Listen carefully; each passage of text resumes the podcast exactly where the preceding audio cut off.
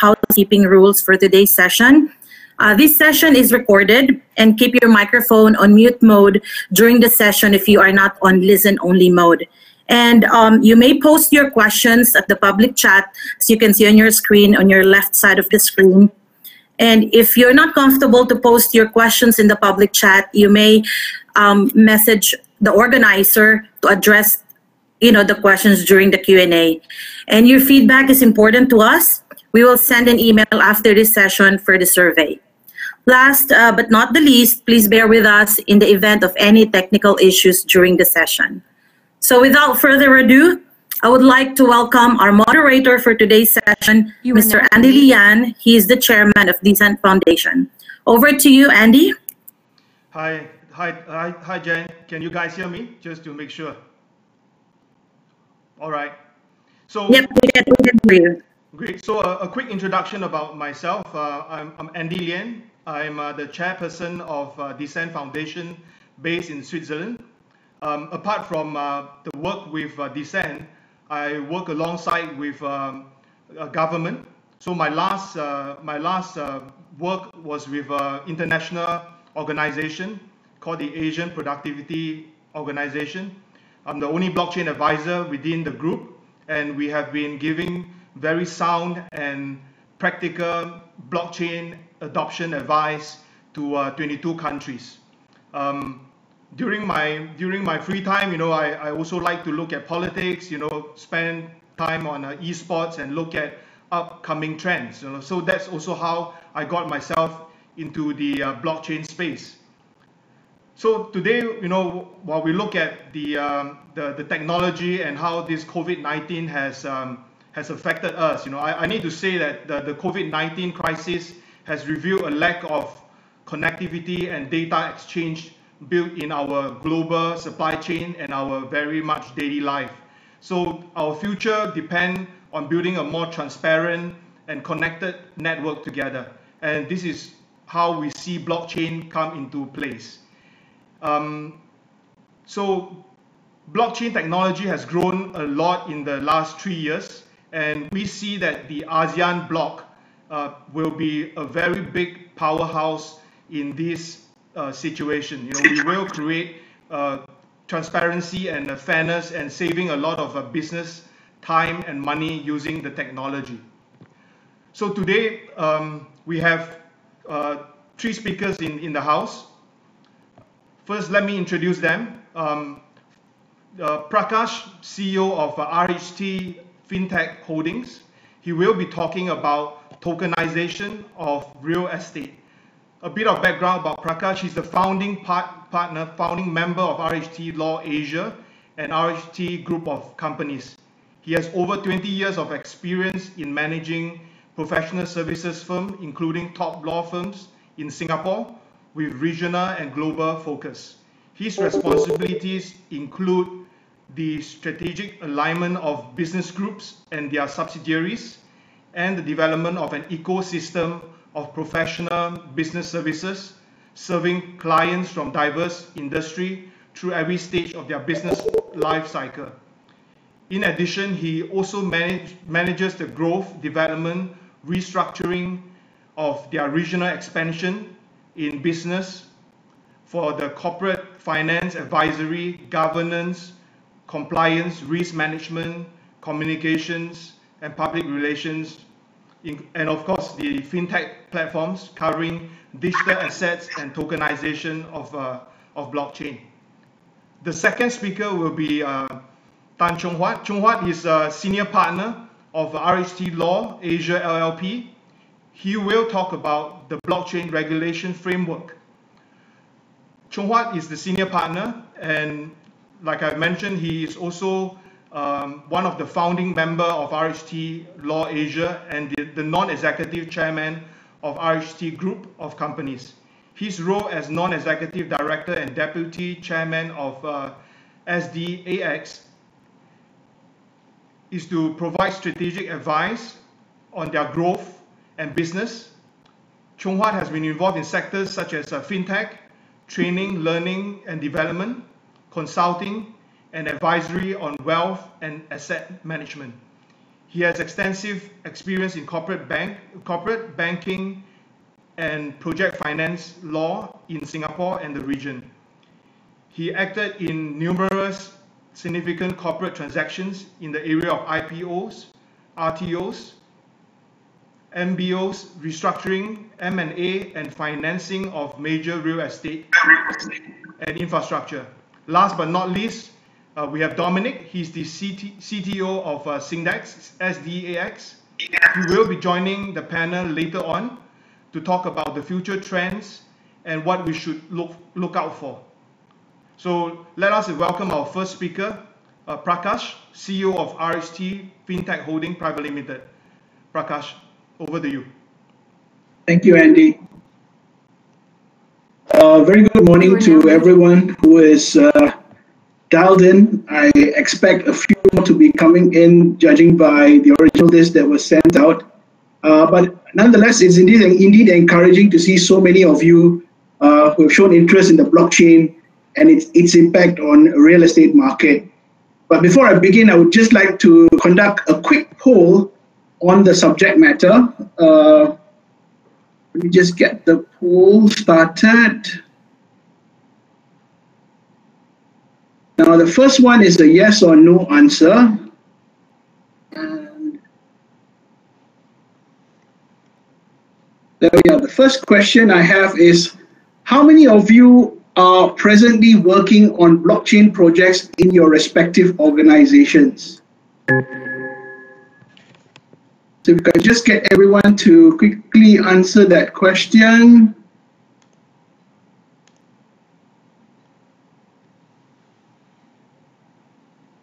Judging.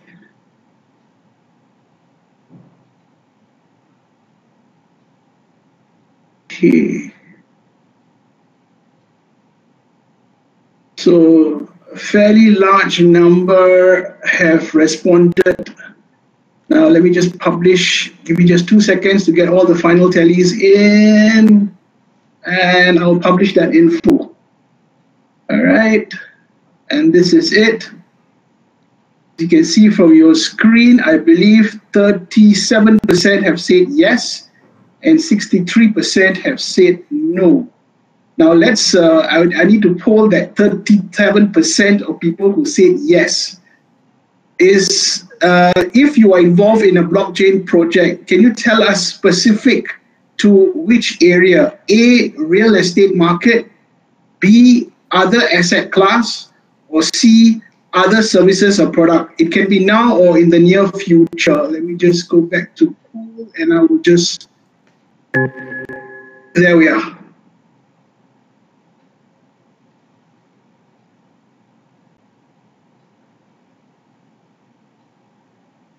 Okay, so there's only one who is actively involved in uh, a real blockchain project. Okay, good, good. I mean, it's good to good to find out, and then good to have uh, a sense of, of the audience. All right, let me just publish that. And um,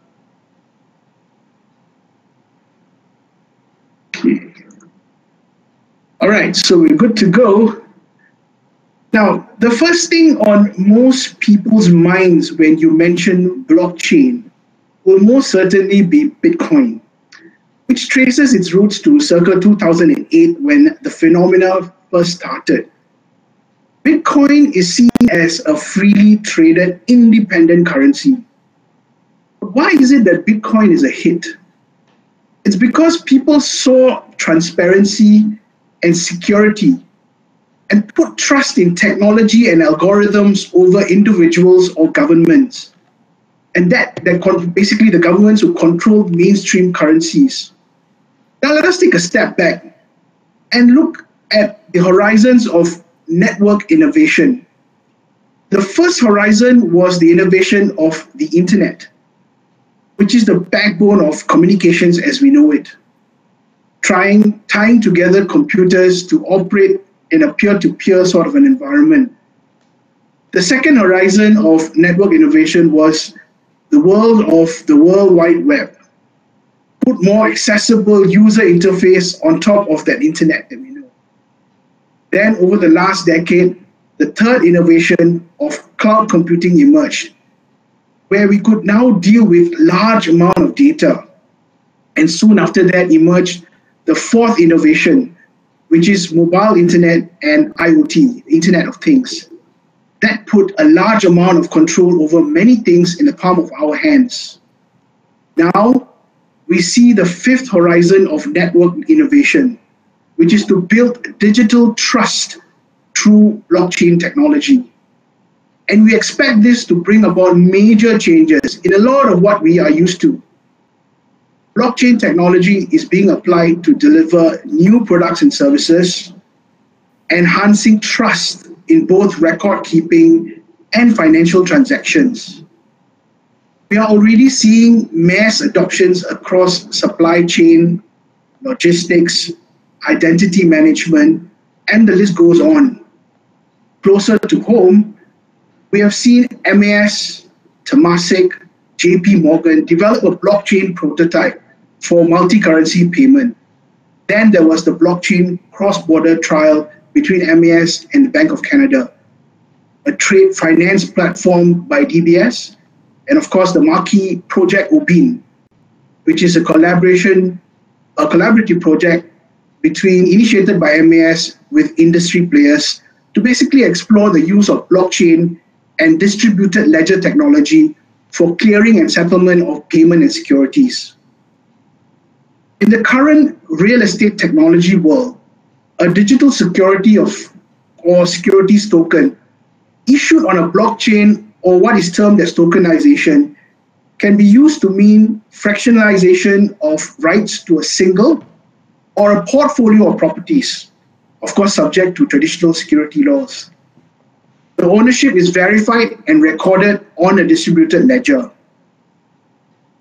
Through property specific tokens, issuers are now able to provide access to their asset information, create different classes within each type of token, hard code waterfall payments, providing both a layer of transparency at creation and at the same time compliance and verification upon making each payment.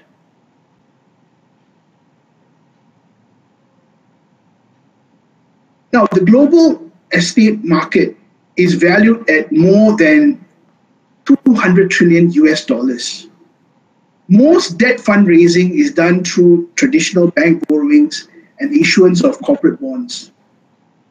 Equity is mostly owned by institutional investors, either directly through pension funds or in specialized vehicles like private equity funds.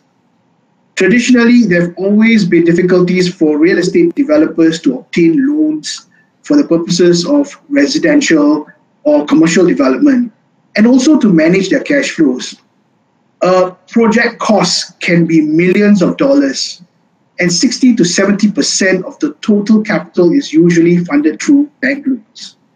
And the balance will be through other forms of debt, corporate bonds, and equity raise. Real estate as an asset class has traditionally been transacted through private markets. Now, REITs, REITs cover a percentage of the overall underlying real estate market. There are many more opportunities we feel out there that are harder to access.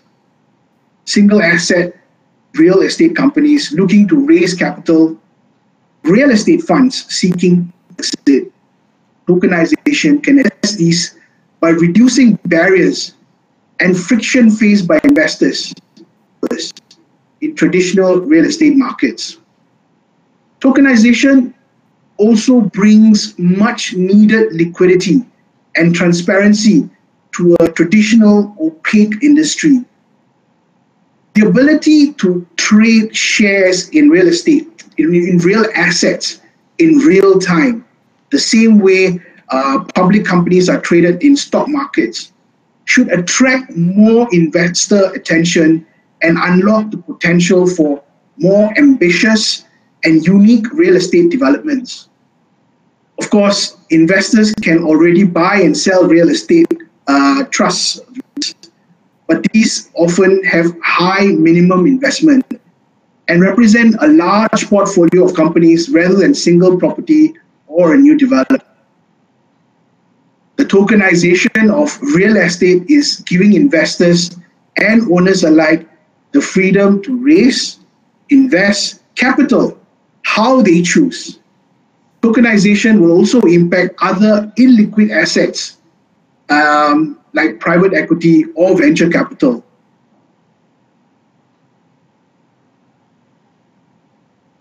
Now here we have an example of a tokenized project. The Aspen coins are tokens which represent the fractional equity ownership of the St. Regis Aspen Resort in Colorado.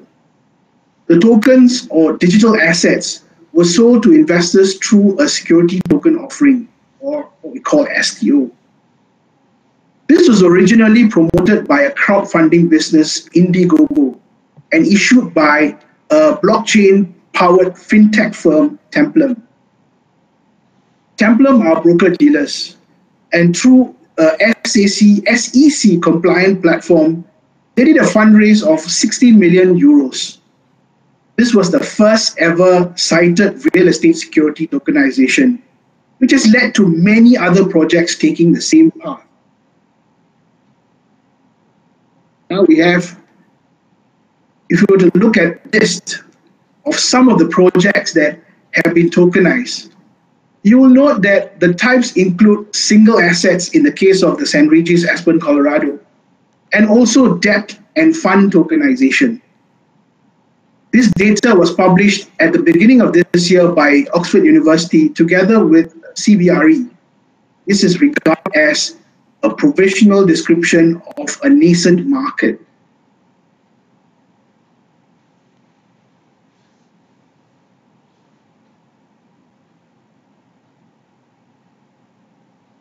Blockchain technology and security tokens with smart contracts will certainly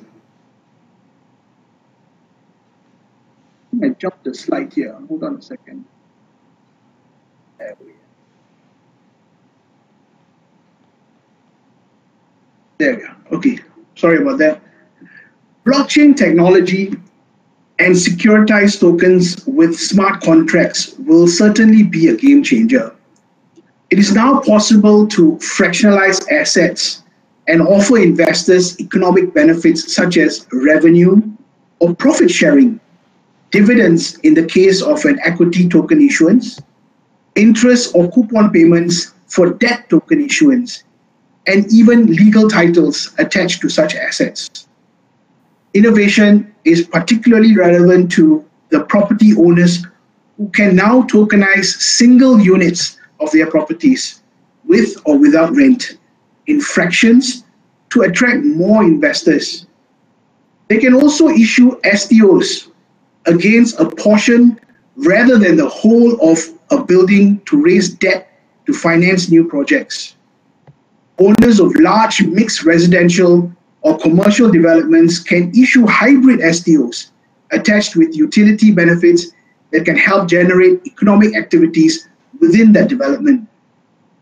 Blockchain real estate market would help with creating new business models of connecting potential buyers and sellers.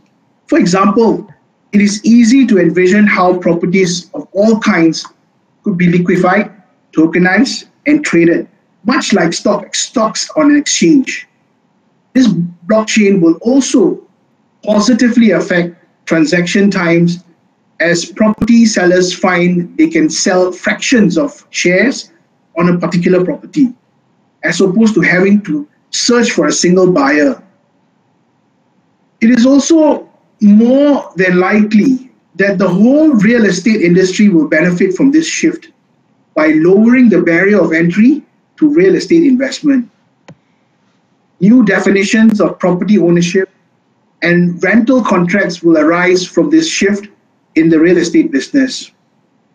The user-friendly automation of all relevant processes and documentation on a decentralized blockchain real estate platform could also help by cutting out additional inspection costs, registration, loan fees, as well as property taxes, all enforced by quantifiable, quantifiable smart contracts. combined with new models of flat ownership that could potentially span the global market, decentralized payment projects could be used to facilitate low cost, high speed transnational micropayments, which would distribute the payment among all stakeholders concerned. Within the context of payments, introduction of smart contracts into blockchain real estate ledgers and transactions has clear potential in streamlining various real estate processes, such as releasing apartment ownership, uh, rental documents upon completion of a cryptographic payment transfer, or settlement process. The benefits of this aspect of blockchain use cases when applied to real estate are already being recognized by a variety of private institutions, government bodies, and some of which I've cited in some of the earlier examples I gave. Another interesting concept is what we call decentralized financing or DeFi. DeFi is rapidly growing movement which aims to basically revolutionize existing financial services by creating decentralized applications. The existing centralized nature of finance industry has enabled a few powerful intermediaries to position themselves in the middle of a system and extract rents from other participants. It is clearly an oligopolistic structure that has stifled competition, decreased efficiency, and increased the cost of financial services. I would like to draw your attention to a Business Times article published on the 19th of June this year. The author recognized that there is a sizable and growing house tech with significant potential for ASEAN markets to scrutinize, so sorry, to securitize residential property ownership and for Singapore to take market leadership. Innovation through new technology, decentralized financing would deliver efficiency gains and cost savings by enabling direct peer-to-peer transactions. Other major markets are already embracing decentralized financing, digital assets, and disruption of the real estate market as well. This, this is what happens. Switzerland's leading stock exchange, Swiss Exchange, has invested in an institutional trading platform with plans to use it as a gateway into digital asset space. London-based IPSX in January 2019 achieved recognized investment exchange status and became the world's first regulated securities exchange dedicated to the initial public offering and secondary market trading of companies owning single and multiple institutional grade estates, right, real estate assets. Here we have a simple illustration of a primary issuance using smart contracts. The issuer will have to upload documents including assets to be listed, contracts, investment memo, and other such documents to the smart contract. The investor makes the decision to proceed with the investment. The smart contract will forward the proceeds, whether in fiat or currency, on behalf of the investor to the issuer and in return receives there will definitely be legal contracts binding this transaction as, uh, as part of the process. Token issuance can be done using blockchain-based Ethereum or ERC protocols. This is one of the most commonly used protocol layers. The use of stable coins like TUSD will mitigate exchange losses. Here we attempt to lower cost of issuance by removing traditional intermediary processes. The issuer's obligations are programmed into smart contracts, and more importantly, the reduction in time taken to raise funds. That is one of the key considerations.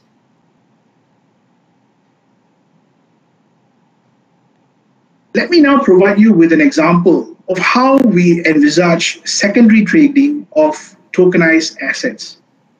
To start with, there will be the setting up of an account.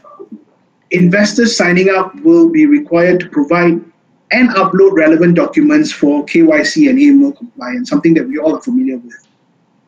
A new account with an e-wallet will be created in the database, and at the same time, the token ledger is updated. For token sale or trade, or the change of token owners, when the existing token holder wishes to sell the tokens and or a new buyer wishes to buy the tokens, the exchange will invoke a token transfer. When there is a match on both the buyer and the seller, the token transfer will be carried out where the buyer will receive the tokens and the seller will receive the payments, whether in cryptocurrency or in real fiat currency. In the meantime, the token ledgers are accessed and updated accordingly to reflect these changes. We believe that for a secondary market to be effective, there must be continuous trading 24 7, lowering costs of securities servicing, rapid settlement and clearing, liquidity premium, immutable or immutable ledger of ownership and transaction history, smart contracts that allow for programmatic, pro, pro, programmatic regulatory compliance, robust market surveillance, and of course, a very, very strong cybersecurity protection layer.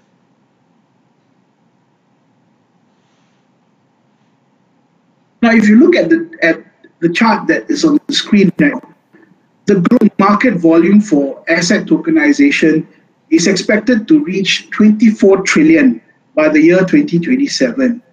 And this is from uh, US 0.5 trillion in 2019 and implying a CAGR of easily 62%. In respect of global real estate market, despite the recent volatility, global construction output is expected to reach US 12 trillion by 2025. And this is from a US 8.7 trillion in 2012. This prompted largely by booming middle class uh, urban population in Asia, Africa, as well as in South America. Between 2010 and 2020, it is expected that more than 1 billion additional middle class consumers will surface globally. With this positive long term outlook for global, global real estate market, there are opportunities in the growth of the industry with the introduction of tokenization to facilitate more efficient fundraising for asset owners in their construction and expansion plans. Singapore, of course, has been the leading fintech hub in Southeast Asia and is also aiming to become the same for blockchain innovation. There are numerous players incorporating blockchain technology in trading, financial services, insurance, as well as digital products in Singapore. Asset tokenization is looking as a good prospect. Singapore Infocomm Media Development Authority, IMDA, released a blockchain landscape map in 2019. And it showcased the categorized and it basically showcased and categorized the blockchain startup scene into sectors across industries. Singapore's government is driving and promoting the use of blockchain innovation and adoption through its initiatives and is expected to ramp up such efforts in the next few years. We are given together that they are even using blockchain to do identity management, which is something which is going to be really big in the Singapore market. The Monetary Authority of Singapore has said that the record-breaking investment, as you can see from the, the graph, is a sign that investors recognize the potential of Singapore's fintech ecosystem and the outlook for digital financial services, not just in Singapore, but also in Southeast Asia.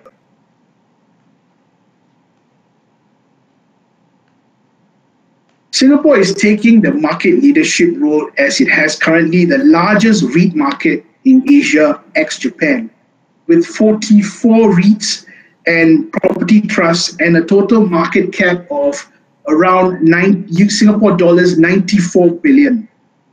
Singapore has shifted from being a predominantly local REIT market to a global listing hub where most of Singapore REITs have diversified into international property portfolios.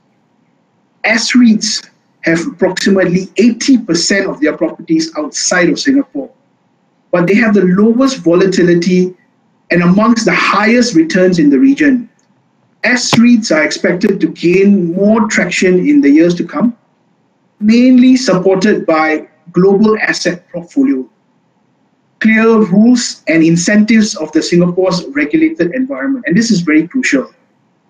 REITs, in their continued quest to acquire new assets, will also be looking to funding these new acquisitions. And tokenization, we believe, will certainly be a key consideration, especially with costs and time taken to raise these funds. In conclusion, it is important that we recognize the framework set up for support to support fintech companies who will play a major role in providing the technology solutions. An example of this would be a blockchain-based digital asset exchange, and there will be many to come for the issuance of issuance and trading of real estate and other asset-backed tokens or asset-backed securities to help asset owners with an alternative source of fundraising. We also need to acknowledge our stringent regulatory framework to support this innovation so that Singapore continues to be a highly regarded for its governance and compliance. With the above strong fundamentals in place, Singapore as a financial hub that embraces innovation with a robust and balanced regulatory environment will continue to attract strong market participants, including global investors and asset owners. With that, I wish to thank you for your patience and I hope you enjoyed yourself and enjoyed this session. Thank you very much. You are now unmuted. Thank you, thank you, Prakash. Next, uh, we have uh, Mr. Tan Chong Huat. He will talk about the uh, blockchain uh, regulatory framework. Chong Huat, over to you.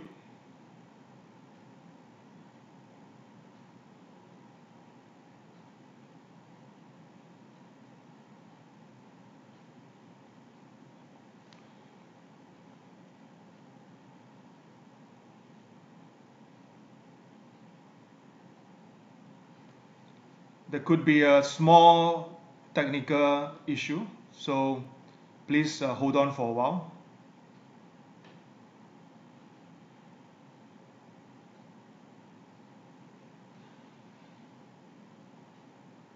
Hi, Anndy. Hi, hi, Chong Huat. Hi.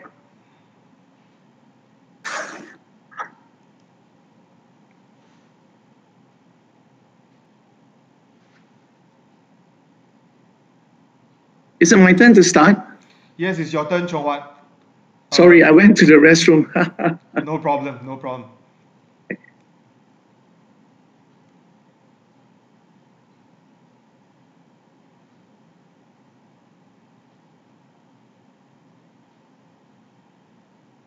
Hi. You, you may proceed. Good morning, I'm Tom Huat. All right. Thank, thank you, Anndy. You are now muted. Hi, like uh, Prakash, I would also like to start with a poll. So the first question I have for you really is, do you think blockchain will replace the internet?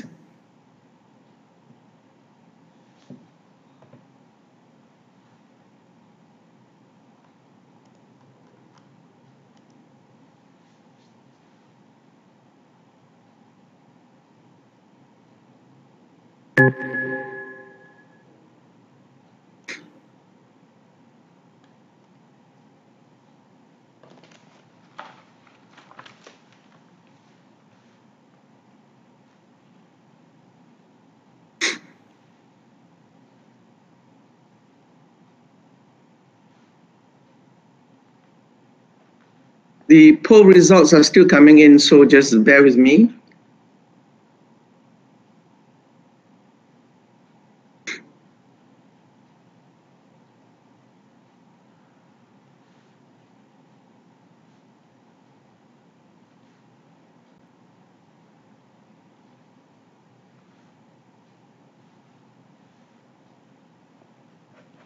Okay, you, you could see the results there, and I think the majority of us got it right. Uh, I just want to explain that um, blockchain writes on the internet, so it does not uh, replace the internet.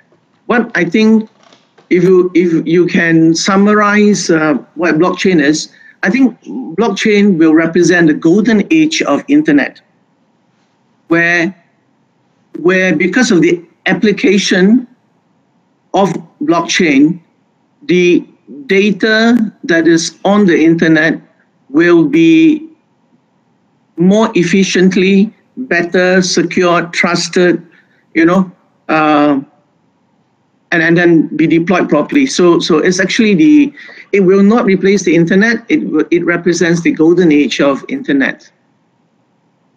The next question I want to poll is whether blockchain is about storage and transfer of data.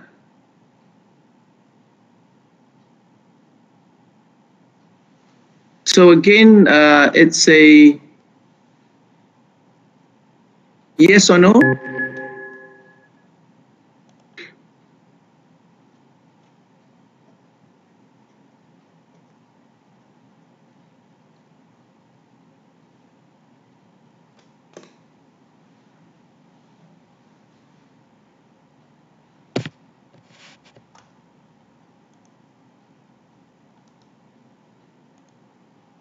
Okay, I must admit that this is actually a red herring, okay, in the sense that blockchain is not only about storage and transfer of data.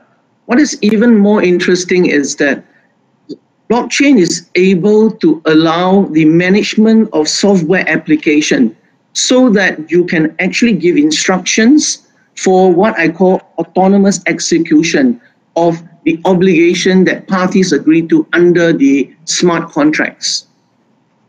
So you're not not wrong to say uh, yes, okay, but those that say no, I think uh, you are you've listened to Prakash carefully. There is a smart contract application uh, in the latest development of blockchain.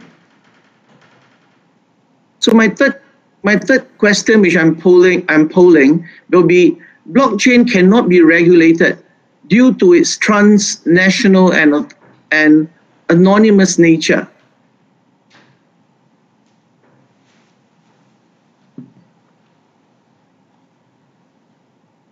Sorry, the poll results early on was very close. It was 50-50. So again, um, the poll is uh, yes or no?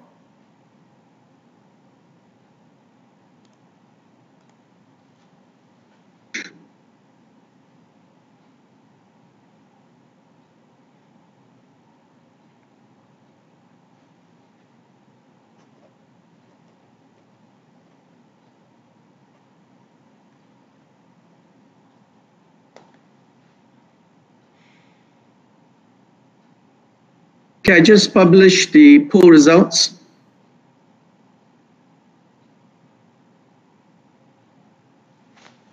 I'm not sure whether how many how many in the audience are lawyers here. All right, I would want to present to you later that um, yes, blockchain uh, can be regulated. Um, not regulated completely, maybe, but it can be regulated. And I'll share with you what's the framework and what are the modes to be to be considered.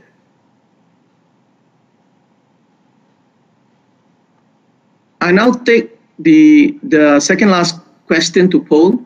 Uh, blockchain should be banned as it supports criminal activities.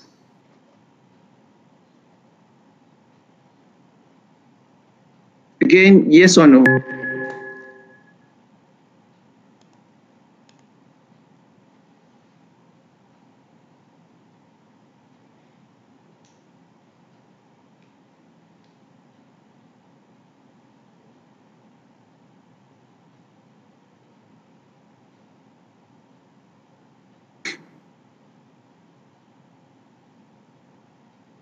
So I would say that many of us here can be regulators.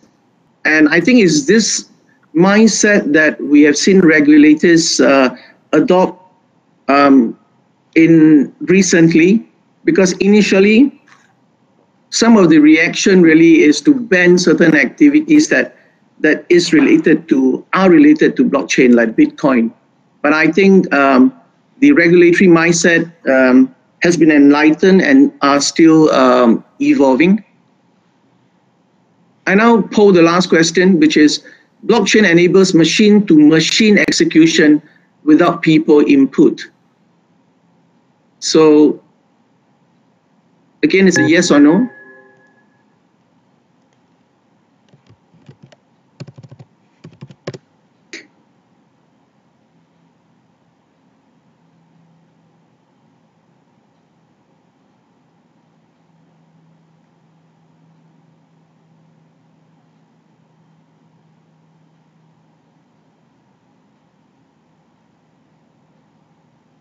Okay, so the results uh, has been published. Uh, my submission to you is that blockchain does enable machine-to-machine -machine execution without human input.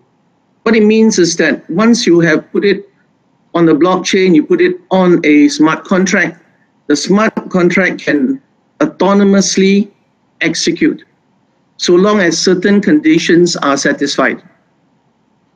So once you give the instruction, machine to machine can be connected and you, you can actually execute without human input.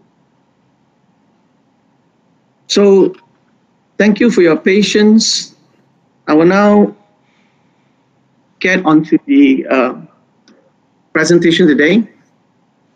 So very quickly, what, what are the characteristics of blockchain? I would like to cover the characteristics of blockchain. Then I then then to go then to then progress to talk about uh, the regulation so that everything will fall in place. So one of the one of one one of the key features of blockchain is about disintermediation. So the key thing about blockchain is is actually supported by a peer-to-peer network. It is supported by different people working together based on consensus without reference to a central authority. So this, this intermediation creates this departure right now that we see in our, our daily uh, habits and our mindset. One example would be in a lot of our transaction, there is a central authority or there is an agent. So one example is if you go to eBay, right? When you want to buy and sell something, you go to eBay. eBay is the agent.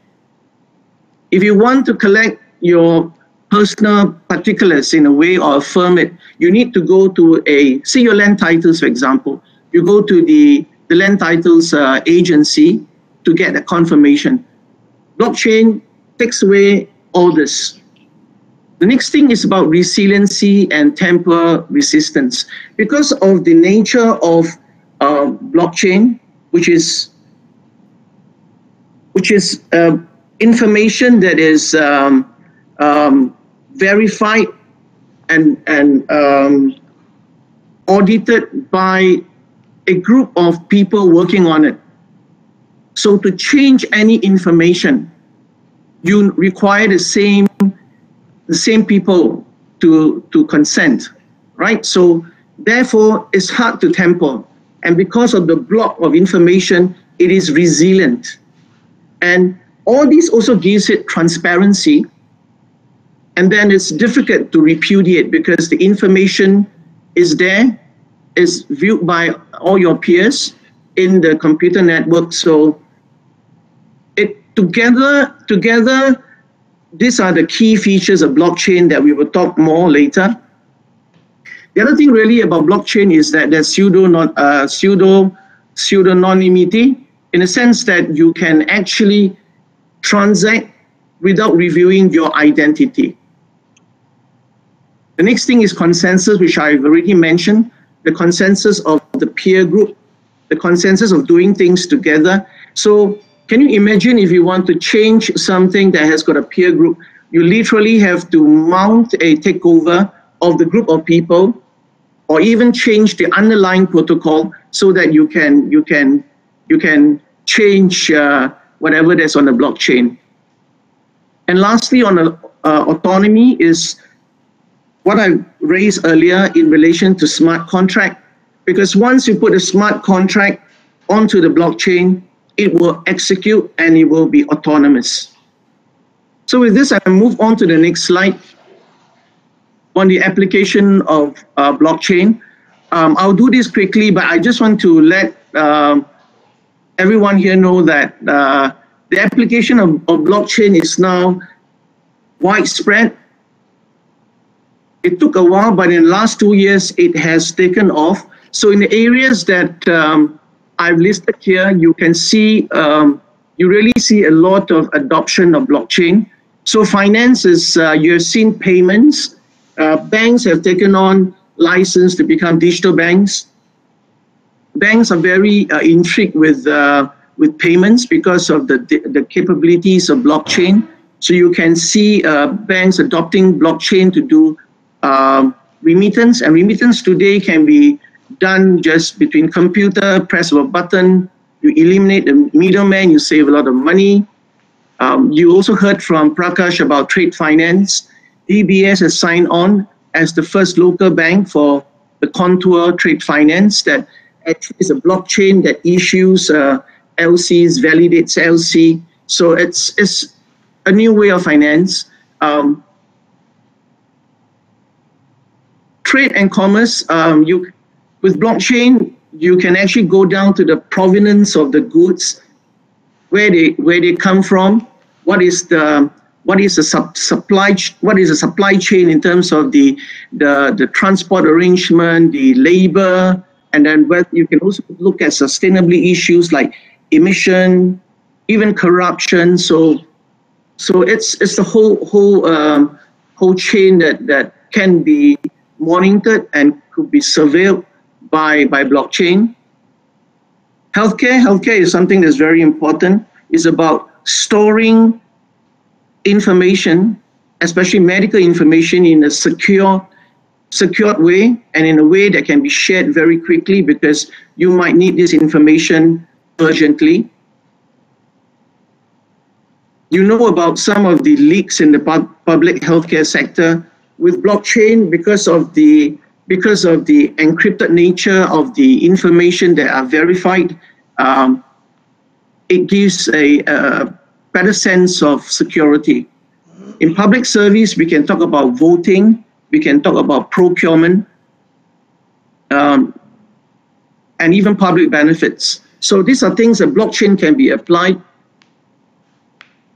And one of, one of the main things that blockchain will be very good at will be for contractual obligations or outcome that you want to see that are really very objective, very strict, and very narrow. So that's really a good application uh, frame parameter for suitability of applying blockchain.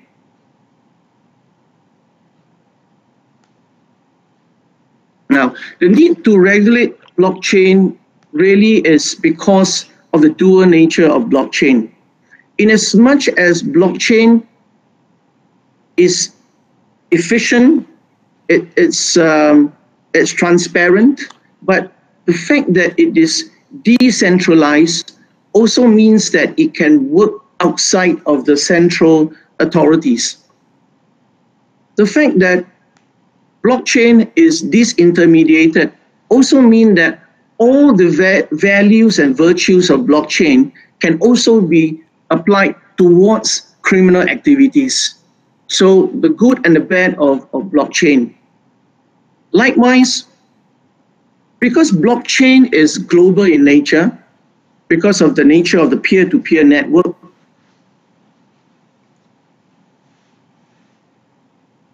it's difficult to it's difficult to hoard hoard uh, any blockchain that is already in the system. It's difficult to change the underlying protocol. And because of its widespread application, governments in the governments in the world are thinking of ways in which to embrace the technology, and to embrace it, you must learn to regulate the technology. And now I come to the regulatory framework that that um, I would advocate. And um, the first the first one is rather simple for those that are legally trained or compliance trained. It's a difference between principles and rules-based uh, regulation. An example would be if you go for principles-based uh, regulation, you mean that you would just say that you should not steal from your client's account. That would be based on a principle. And then you take action towards that principle in relation to the way you regulate. Rules based would be you set out clear rules to say when, why, how you should not touch the client's account. And you put roadblocks or put uh, tripwires or prohibitions when you approach the client's account. So that's principles, that's rules based. In, in between these two,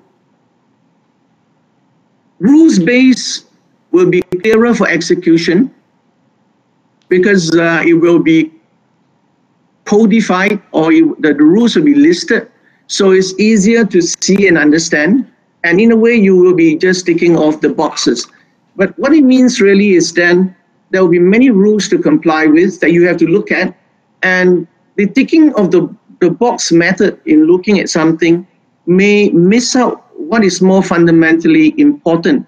In other words, you fail to see the substance of the transaction, rather you, you stick to the, the rules or the letters uh, uh, of, of the regulation, which may not serve the objective behind the, the regulation.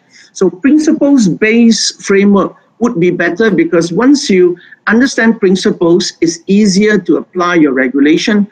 But more importantly is in a new technology that is novel, that is evolving, principles-based will be much suited because then you can accommodate, you can adjust, and you can react to those changes and the adjustments that you make you need to make.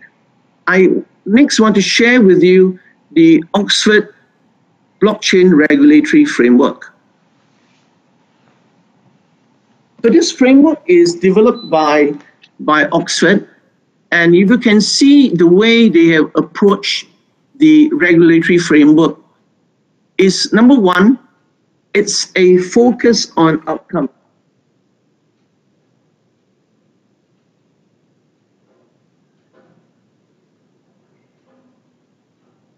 When you focus on outcome, you actually will be looking at the main objective of your regulation, and then you then you then set a test against it, and then you then see whether the results are aligned with the test and the outcome that you are seeking.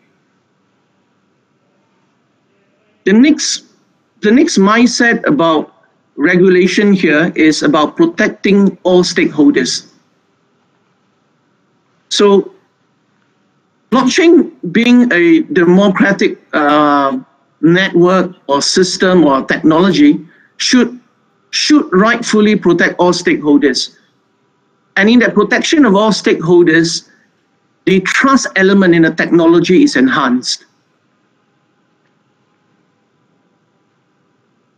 So when you come to the regulatory bit, bit of the of the block of blockchain networks, regulators with this mindset will take a more proactive view and uh, response and even approach to address the concerns of all stakeholders and not just any primary market participant.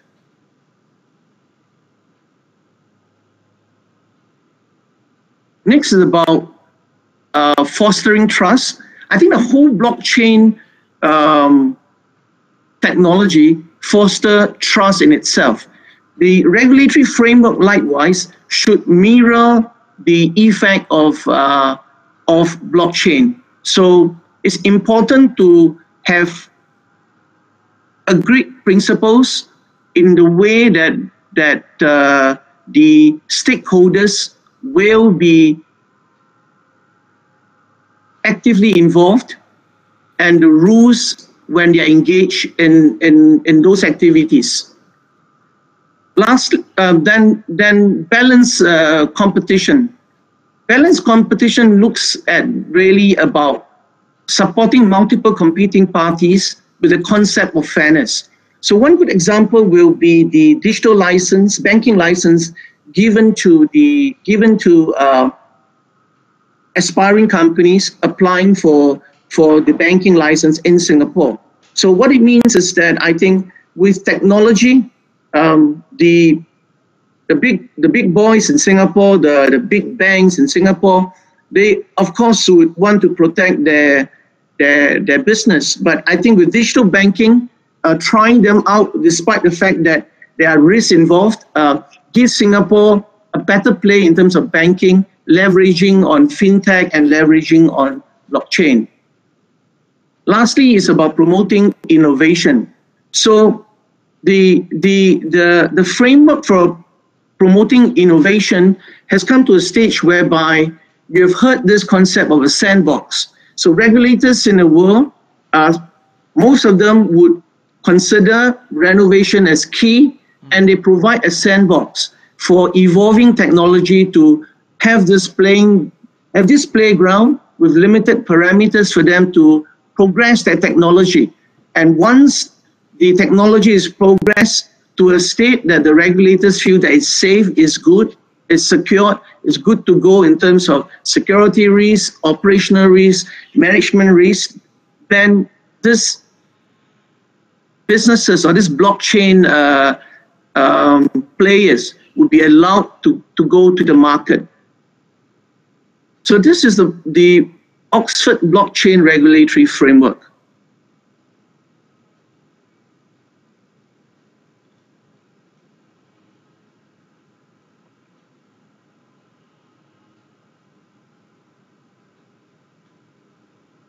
Just give me a minute, yeah?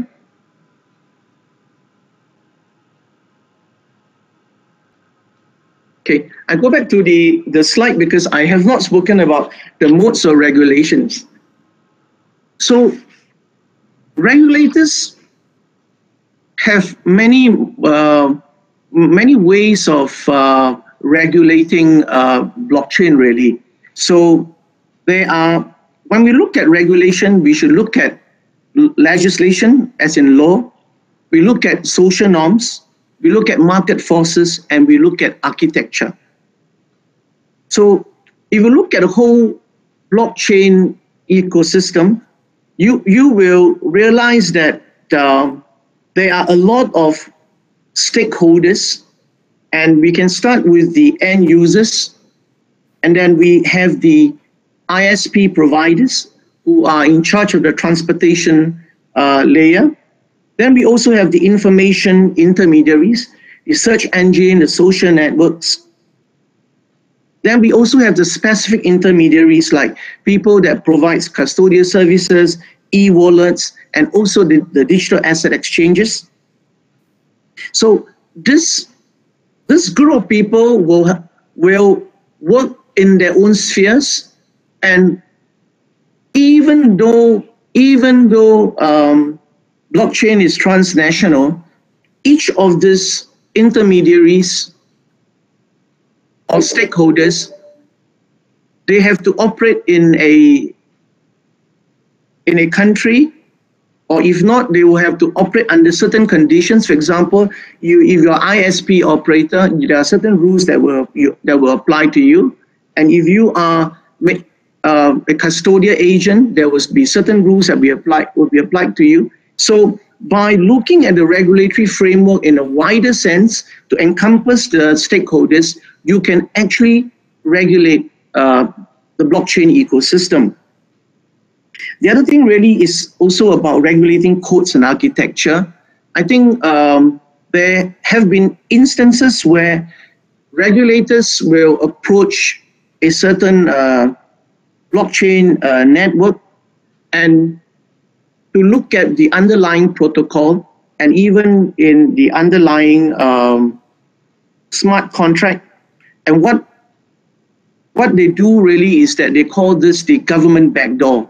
In other words, they want a fail-safe switch where they can say that if this is not working, I would like to actually employ that, that switch. So there are many, many uh, ammunition that uh, a regulate, regulator uh, can, can apply. Lastly, and most importantly, is really it's about regulating the blockchain markets. So the market for blockchain, and, so far, you have heard from Prakash, myself, and other um, um, other commentators on blockchain, uh, you will realize that blockchain is actually inspired or motivated by an economic activity. So there is always this thing about costs, results, benefits, gains, and even in the protocol itself, the protocol has this thing called proof of work whereby you you contribute towards the protocol and then you are paid by way of an Ethereum or a Bitcoin. So there are many ways in which a regulator can make the cost a bit more expensive, legislate on certain things, and then enforce conduct. So one of the things that you can use is to impose taxes, um, say on gains by trading of Bitcoins or trading of Ethereums. So at a, on the market front, um, this is what the what the authorities can do.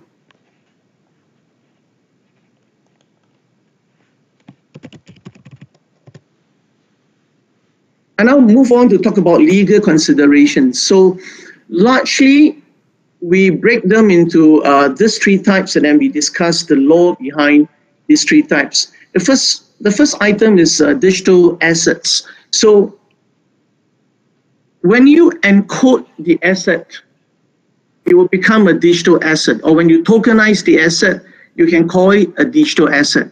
So in the traditional names that we know them, we talk about shares, we talk about bonds, we talk about uh, art pieces, jewelry, real estate. All these can be tokenized. And once tokenized, they become digital assets. And once in that form, what will not change is the nature of the asset. So if the asset is still a share, is still a bond, they will still be considered as securities. So this will be a very good guideline for us to know then to apply the relevant law for each of these digital assets. We know that in Singapore and in many countries, if you are dealing in securities, there will be a different set of rules. And the general rules will be you need to have a prospectus, you need to register that prospectus, you have rules that it will be under the, the national law that you need to comply because you'll be seen to be offering these securities. And if you are offering these securities uh, in the nature of being uh, in the uh, offering the service as a consultant, a banker, so there are rules to apply as well. And insofar as the prospectus are concerned, there will be certain requirements of disclosures. So these are the rules that will apply in that context. The next thing about, about blockchain, digital, uh, digital assets will be digital currency.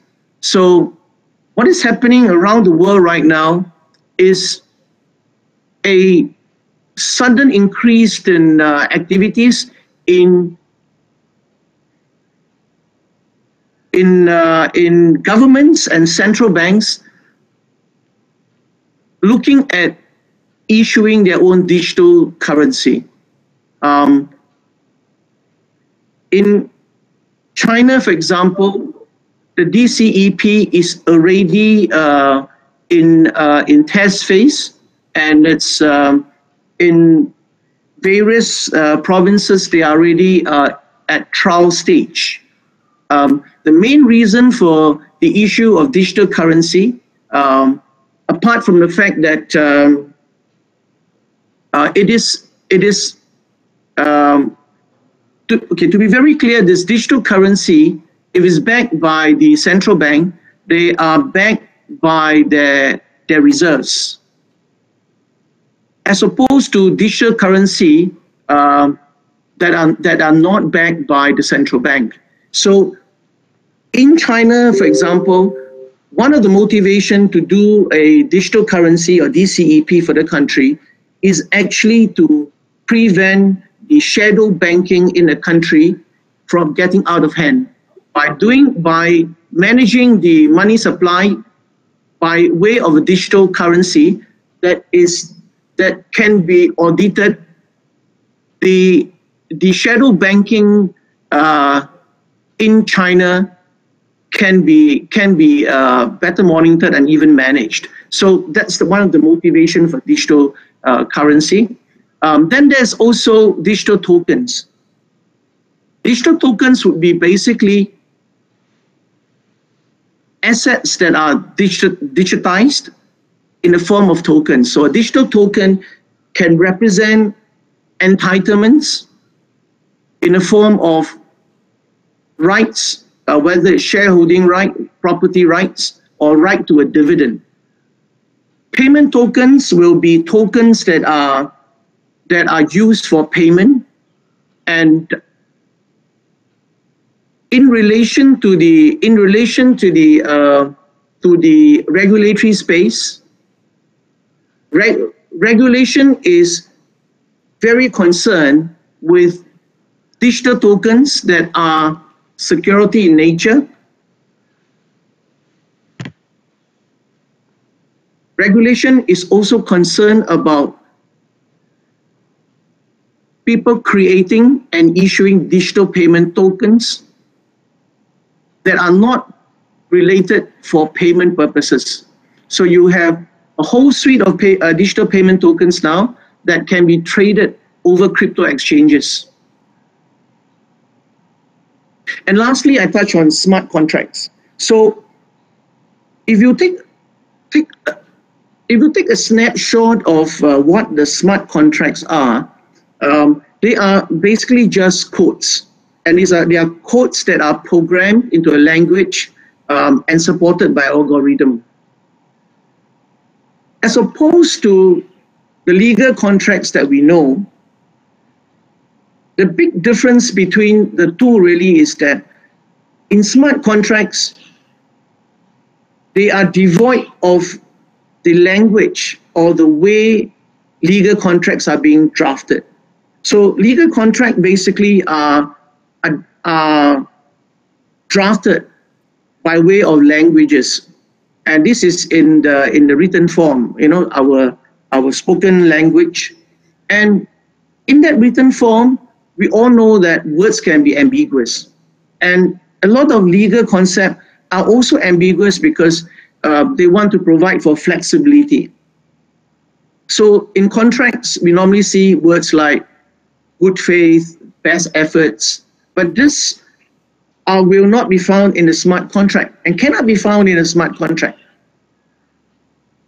Likewise, in a lot of contracts or buy and sale uh, of properties, you also have um, you also have uh, warranties uh, and and um, and conditions, right? So there again, in the smart contracts, you won't have uh, you won't have uh, warranties and conditions. So in a smart contract, with the program written into the contract, they will execute if the obligations are met and the events are triggered. So the smart contract would be very good, for example, in the sense of um, if it's a REIT situation, a smart contract would be very good. You can write in on the various dates that you're supposed to pay dividends that are that are declared and announced. And the smart contract will execute according to that event. This event will be the announcement of the the announcement of the uh, of of the uh, dividend, maybe supported by a board resolution, and then they will then pay out to all the REITs uh, unit holder. So that's that's uh, a simple illustration of the applicability of a smart contract as opposed to the legal contract. What is also interesting in a smart contract is that a smart contract can use Oracle uh, this oracle will be a third party source oracle that can basically affirm and affirm and uh, confirm the conditions that are stated in the in the contract whether the event has triggered. So certain things are very uh, um, clear cut that is that are objective that are based on uh, for example for insurance contracts if payment is upon death then death as confirmed by way of a uh, by a doctor by a death certificate would be the oracle. So smart contract serves this purpose. Then the other thing really ha- we have to bear in mind is uh, the lawyers will ask is the smart contract a legal contract? I would submit that um, a smart contract viewed from the lens of uh, common law system will be no different from the way contracts can be formed um, under the common law system. So long as there's a meeting of minds, there's intention to create legal relationship, there is consideration, I think these are the premises that you can look upon whether smart contracts are legal. But more importantly, because of the rigid nature of a smart contract in defining the parameter and executing very limited and, and clear cut and objective uh, situations, smart contract alone may not be enough for some of the some of the transactions that are contemplated by the blockchain uh, network. So the proposal that that that uh, you find in the literature is to come up with a master agreement where you contextualize, you write in the obligation of the smart contract and you contextualize why these smart contracts are written in and what are the purposes in which it is uh, intended to achieve. The other thing to bear in mind really is that because of the nature of a smart contract, once it's written the and the program is there, the execution cannot be stopped unless there is it, there is a safety valve in which you have drafted to allow to allow a halt of the obligation. But generally, you can't stop the obligations from being uh, executed. So what it means is that when you come to this stage, it means that parties have to come back to the negotiating table to negotiate again. And failing that negotiation, it will have to go through the normal uh, alternative dispute resolution modes. Okay, lastly is about Lex Cryptographica, which is which is interesting in a way that uh, we now see a lot of things we do in in the eyes of uh, law legislation, you know, or, or that bit that's within the within the, the rule of law. Uh, but going forward with the blockchain framework, with what we have spoken in relation to uh, to smart contracts, it would mean that our reliance on, on all this application and the way things are done will come to a point where, which is similar to, for example, right now, where on the internet, you know, there are some codes in which you have to comply with if you want to use the internet. And now we have even things like uh, fake news and and and and uh, news about terrorism, hate, which then authorize the uh, the network uh, provider uh, to take certain action. Over time, over time, because of all this development, the rule of code, which is what is being codified as the way things are done via all this technology, will actually be a very big part of how we interact with each other, and it, they will eventually be merged with the rule of law. So uh, thank you for your time. This is all I have to share today.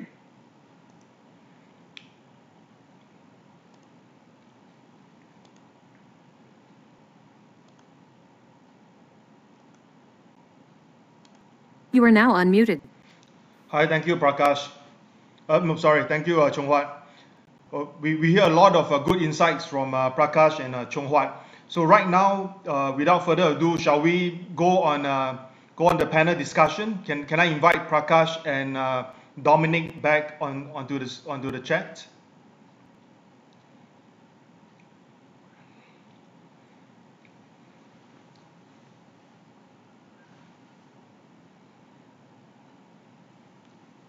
Hi everyone. So so let, let us uh, do a bit of discussion um, um, and take some questions from the um, from the audience, and then we will also have some some form of uh, discussion internally. So let's look at the public chat right now. Uh, Elaine has posted a question uh, on whether uh, LXN lumens issued by Stellar is it is it considered as a form of uh, security or CM product in Singapore?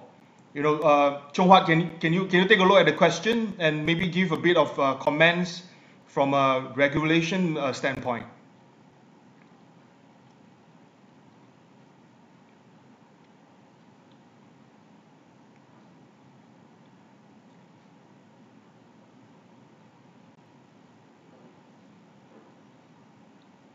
Anndy, I suggest that Dominic take this from a technology standpoint. Technology standpoint first? Sure, sure, sure. Dominic? To a legal standpoint, because No it's more technology, because it's about protocols and a platform. So I think Dom- Dominic will be best suited to answer this one. Yeah, and I, I agree with that because by understanding the technology, right, then the law can give its interpretation. Yeah. Sure, Do- Dominic, please. Thank you. Yeah, yeah. Uh, so this is quite a quite a famous name in the crypto world, Lumen, uh, Stellar Lumen. Um, but I must confess, I'm not hugely familiar with it. There are obviously an awful lot of um, altcoins. Um, really, the big two, of course, are Bitcoin and uh, Ethereum. Um, Stellar Lumen falls into the altcoin bucket, and there are you know dozens or hundreds of these. But Stellar Lumens is quite a, a big name, relatively speaking, in the altcoin space. So I'm just quickly googling it and you know just getting an overview of their protocol. Um, and forgive me, Li Ling, could you maybe just reiterate the, the, the question again for me? Is this in terms of uh, treatment in terms of security token? Is, is it is it treated as a security, a form of securities? And Yeah, yeah, is it a CM product basically? right. Well, I'm looking uh, at the very high level here. So Stellar, it says it was uh, made to support digital representations of any currency, um, and it also has its own built-in token, of course, called the Lumen. So this sounds very uh, similar to ER, the ERC20 standard on, on, on Ethereum, which is where all of the ICOs, um, you know, were born out of. It became very, very easy for for people to create their own token on the Ethereum um, blockchain. This looks very similar. The key word here is currency, though, from a legal point of view, I do think. Um, so I quote, Stellar was made to support digital representation of any currency. Um, and I'm have yet to see anything specifically on any smart contract capability here on Stellar Lumen. So um, yeah, without doing a, a, much deeper dive, my initial impression is quite possibly no, because you know currencies are, are, are not securities; they are currencies. They're quite distinct um, you know, asset classes from a regulatory point of view. Um, but as soon as a platform starts to offer smart contract capability, um, the you know the, the, this smart contract function very often um, can be used, as we are at uh, SDAX, for example, using the smart contract capability to represent um, traditional securities. So these would be equities and loans, uh, the two biggest classes. So high level, probably not, but I would probably need to do a deeper dive, I think, to answer more properly. Hopefully that's helpful. Thank you, Dominic. May- Maybe Mm. I'll share a bit of, uh, of, of my take as well before before anything else. I, I think um, whether Stellar, uh, Lumens, uh, uh, LXN, whether they are a um, security or not, in my humble opinion, when I when I deal with uh, different governments uh, in, in the region, my answer to them would be uh, no, it's not. Um, then this goes back to a few uh, a few key terms um, that is in the blockchain space actually especially you know when we talk to uh, uh, or the government. You know, they we, we will just break this down into three dif- different kind of uh, uh, structure. First, it will be a a, pri- a pay, payment token structure. You know, so when we talk about payment, you know, is it, relatively meant payment, of course, and uh, uh, it's an exchange. Um, unlike fiat currency like US dollar or Japanese yen, you know, payment tokens are working slightly different, you know, in, in, in different uh, jurisdiction and how the tax is being uh, added on to, um, to such a token. Then you look at uh, another class of uh, tokens which is more utility based, where a lot of the utility tokens were actually given birth in the 2017 era where there were a lot of ICOs going on. And lastly, like what Prakash has mentioned in his presentation, uh, there will be a security token. So I think if you if you classify uh, uh, uh, lumens in that in, in that aspect, lumen will most likely be fall in uh, in the category of uh, payment. You know, so so I, I hope that answers a, a, a bit of your your query, uh, Elaine. Yeah. Um, just to, I managed to drill a little deeper into the developer documentation for, for Lumens, and you know the headline is they they speak about currency, but if you look deeper in the documentation, their platform um, speaks in terms of assets, okay, and um, issuing assets, and they quote examples, um, fiat currency, but also bonds, carbon credits, gold. Gold is obviously would be classed as a commodity. Bonds would most certainly be a security in the in the traditional meaning of the word. So it's quite a broad platform. I think you can't simply say, you know, Lumens itself, the token for sure is not a security um, because it is simply a, a, a, payment token. But the assets that are deployed on the Lumens protocol could very well be securities. It depends on the specifics of each asset. That's, I think, the, the correct answer. And looking at the again uh, the genius called Google, uh, my understanding from the website seems to be as if uh, Lumen is a platform. Uh, sorry, uh, Stellar is a platform, and Lumen is a means of doing settlement and clearing. I think uh, that's the purpose of, of Lumens, from, from judging by this uh, sort of view that I'm t- I've, I've seen from, from the website itself. Yeah. Uh, Chong Huat, do you have anything to add before we go to another question?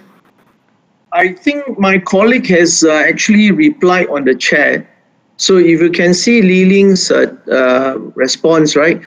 I think these these are the fundamental uh, guide that lawyers use, right? So generally, a crypto asset would be considered a form of securities if, okay, you see features like voting rights in a corp entity, right to some form of economic benefits. So these are some key indicia that we look for. So I think from what we see so far and what we heard so far, I think uh, Lumen doesn't seem to have any of these features.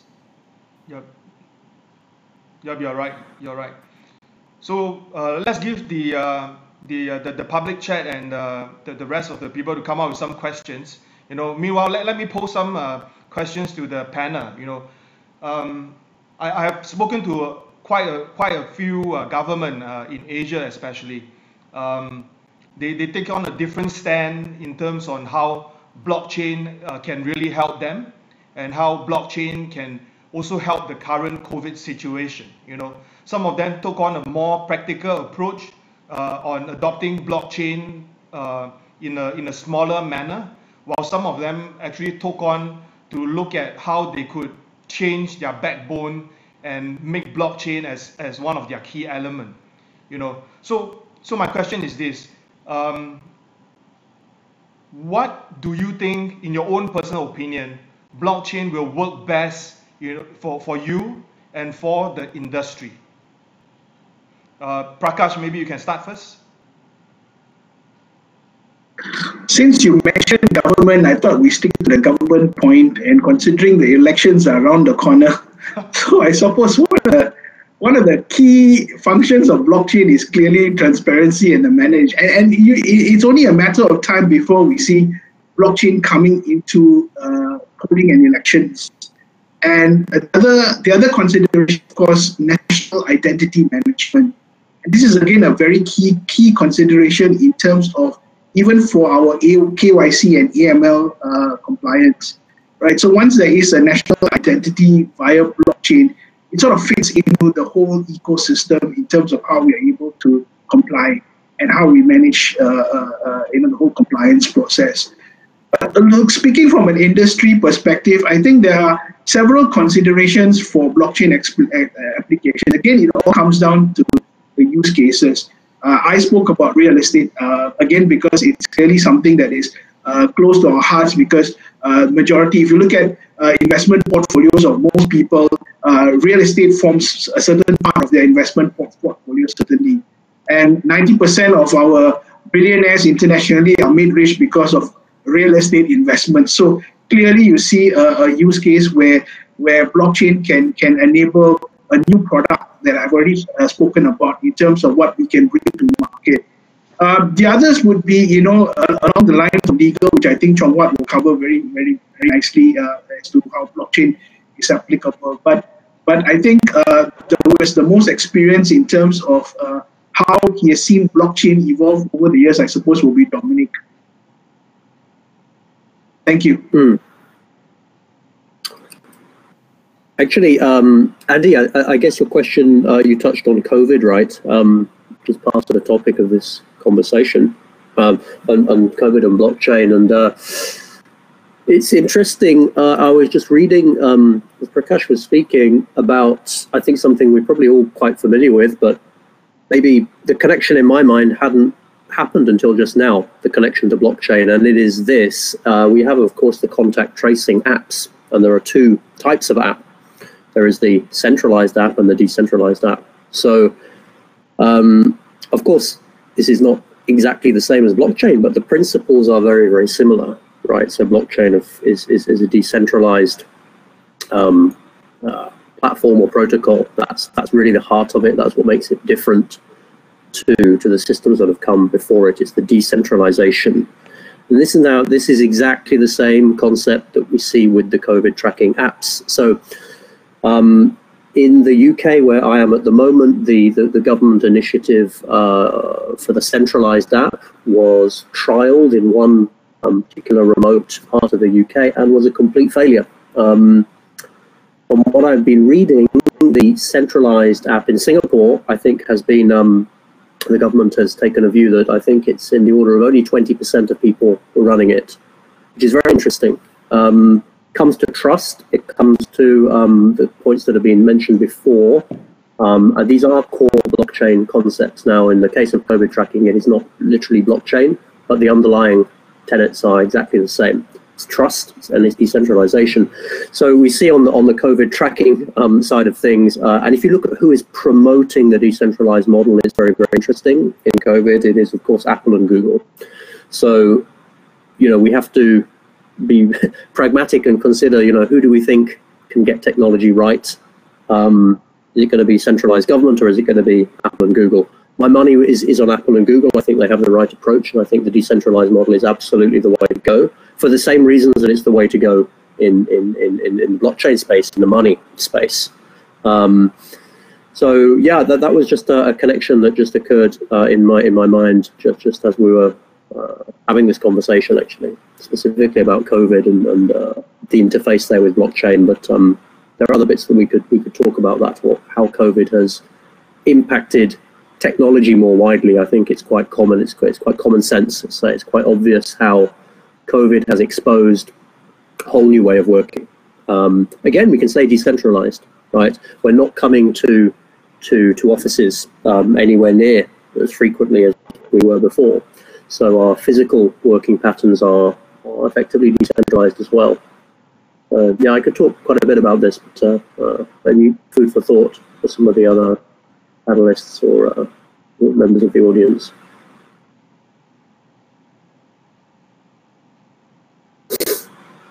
Chungpa, what, what about you? What do you think would be the uh, best suited um, industry, you know, for blockchain uh, adoption and implementation? I think if you look at the key feature of blockchain, right? So really, it's about the the data, how best you can you can you can manage, store, and even exploit that data. And uh, the the I think that if the business is reliant on legendary uh, ways of doing things, right? I think blockchain will be even even more uh, more suited. One example is uh, trade trade finance. I think trade finance uh, is an area that blockchain is very uh, suited because we're talking about trust between two parties that is now not on the person's credit anymore. It's now apart from the credit of the banks and all that, you now get the blockchain and you get documents on the blockchain, you get the contacts and you get the ancillary documents all on the blockchain. So, so you ask me, this is one example of how and what industry uh, blockchain would uh, play a very big big role. And one example is also banking. Look at banking. I think the banking is the one that is very quickly being uh, disintermediated. And a lot of banks were crying foul for one time because we have all the small players dishing out microfinance without a bank license, no compliance, no A, no AML, but they make their money. Yeah. Anndy, just just to add on to what I just said, I forgot I, I missed out on one point which you mentioned is the COVID uh, COVID 19's relevance. So yes, yes, indeed, uh, uh, lower interest rate and higher levels of uh, liquidity will will certainly drive the demand for yield type of products. This then they, they're really biased for that, and also asset owners hit by the economic impact of COVID 19 will start to seek and rationalize their portfolio. So in my view, COVID-19 is basically will will, will try will basically accelerate uh, the adoption of uh, digital and contactless solutions, uh, and this will definitely increase the pace for, for what we call uh, blockchain adoption. Totally agree with you. Yeah. I think in, in terms of uh, what what everyone has just uh, have, have just mentioned, um, COVID indeed brought a lot of uncertainty to us, but also at the same time, I do realize that there's a lot of uh, new adoption that is being accelerated uh, uh, very much. One, one, one, key, one key area would, of course, be in terms of trading, in terms of cryptocurrency, trading in terms of finance product. But the other one would be something that is a lot more stable, would be their involvement into uh, real estate classes. Um, I, I do see that there are more inquiries and more more uh, government actually are looking at how uh, digital tokenization of a property could be something that would come up next very strongly in uh, 201, uh, 2021. Um, maybe maybe uh, you know block, blockchain and uh, STOs uh, related uh, companies will excel a lot better you know in 2021. So so um, I don't I didn't I didn't see too too many questions uh, on, on on the public chat. So feel free to ask us uh, any question uh, while, while we carry on our, our discussion here. Um, maybe maybe the next question, let, let me pose this. Um, I, I'm very active on uh, Twitter and uh, talking to uh, quite a few uh, uh, big names like CZ, Jason Calacanis, who is a very known VC in, in, the, in, in, in the space where, where he invested in uh, Uber in the very early days as one of the investor. So yesterday in one of our conversation, he has mentioned that over 99% of the blockchain companies right now, currently, they are all garbage, you know, and and of course, uh, you know, we, we do have a different views in terms of how how how, how we classify, uh, you know, some of these uh, blockchain companies. Do do you Dominic think that 99% of those companies are garbage right now? And what do you think is is, is the good thing, man? Wow. Uh, yeah. Um, well, you know, a, a, lot of them are not even companies, right? Um, in, in, in, in the blockchain world, uh, we have the DAO, the decentralized organization. Well, so again, coming back to this is the core of it all. It's the decentralization. It's the lack of a central authority Okay, so in a traditional organization, we have a pyramid scheme, we have a CEO at the top and board of directors, and it's an extremely hierarchical structure. Um, evolved over hundreds of years, if not thousands of years, right, of, of kind of human cooperation. And then all of a sudden comes along a completely disruptive model that says, hey, you know, we're going to, again, work remotely. We're not going to get a completely flat organization. It's not even going to be an organization. It's going to be a leaderless organization. So, yes, I mean, a lot of these things, uh, whatever you want to call them, um, are, let's say, well, they're not orientated to succeed commercially. In fact, a lot of them would say, hey, you know, if you, if, well, number one, we don't even know who invented Bitcoin. Just think about that. We don't know who the guy is. Now, in what other industry, in what other line of business would somebody invent something as big as Bitcoin and then not even say who he is? So this is a very weird world that we're in. Um, uh, so, you know, Bitcoin was never intended to be a for-profit organization. We've got to recognize this. So the foundation of a lot. So I kind of agree. Yeah, 99 out of 100 crypto projects we can call them. Let's call them crypto projects.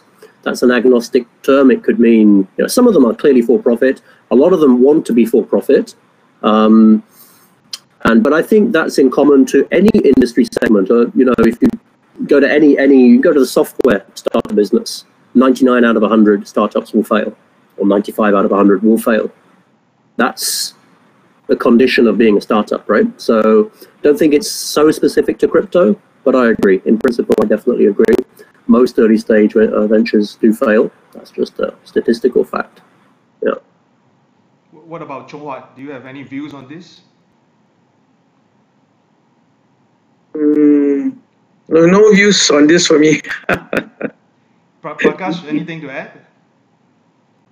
I think I think Dom has said it all. Uh, nothing much to add to that. okay, okay. I think I think um, the, the the point is this. Um, why I brought this up is because um, there are a lot of new blockchain companies or projects that are in Singapore. Some of them may not even have a company or any proper legal structure. You know, so um, you know some of them, or like myself, I do classify them as good ideas but like what Jason, my friend, has mentioned, you know, is is still garbage in some ways because there's no way for them to scale up. And if they are going after the decentralized modeling, um, that means there will be a lot of problems downstream. So it goes back to the, the, the, the legal aspects of things, right, Dominic? I think it really depends on our viewpoint too. Like from a from a hmm. VC's viewpoint, who is really there to invest money and make money in a commercial enterprise, many of these things may be viewed as garbage because they are never going to return money to him. So from his perspective, they are garbage, right? I remember what Warren Buffett is famous for saying about Bitcoin. He call it the rat poison squared or something. It's, it's terrible stuff. It's, it's, it's just worse than the derivatives. It's worse than gold. He's not, he's not big on gold either. Um, that's because from his perspective, his mentality, you know, Warren Buffett is a value investor. He wants assets that are going to return him productive assets, right? So his big example is farmland. For him, farmland is the ultimate asset. You own the land, the land can produce for you. And if they, if the asset, for, for him, for his mentality, if the asset doesn't produce, it is worthless. It's, uh, so I think it really depends on your, but on your viewpoint. Um, but for you know everyone who is using Bitcoin to to make transactions, I met a friend yesterday um, uh, was quite early into Bitcoin, uh, luckily for him. But you know, he for for for, him, you know, his day to day, you know, let's say is well, when he finds another company that accepts Bitcoin as a means of payment, he's a very happy guy. And he was telling me he found a computer supplier, very famous computer supplier. They've been in business for 30 or 40 years in the UK. Very good brand, um, equivalent to say Challenger or something in, in, in Singapore. These guys are accepting Bitcoin he's a very happy guy. So from from his point of view, would you say Bitcoin is useless? Hell no. He can buy his computers with it. Um, so I think it really depends on your viewpoint. What what are you trying to get out of it? You know, from a VC's point of view, definitely a lot of these projects are are not investment opportunities, not not good investment opportunities. But from a techie's point of view, like me, wow, a lot of these projects are just fun, fascinating project, right? Um, so what is your viewpoint? What are you? What's your criteria? We've got to ask that question. I, I think it, it goes it goes back to the commercial aspects of things. You know, if you if you if you uh, put uh, Bitcoin aside, you know, we just look at the blockchain element uh, in terms of how the the concepts can go into real world uh, scenario.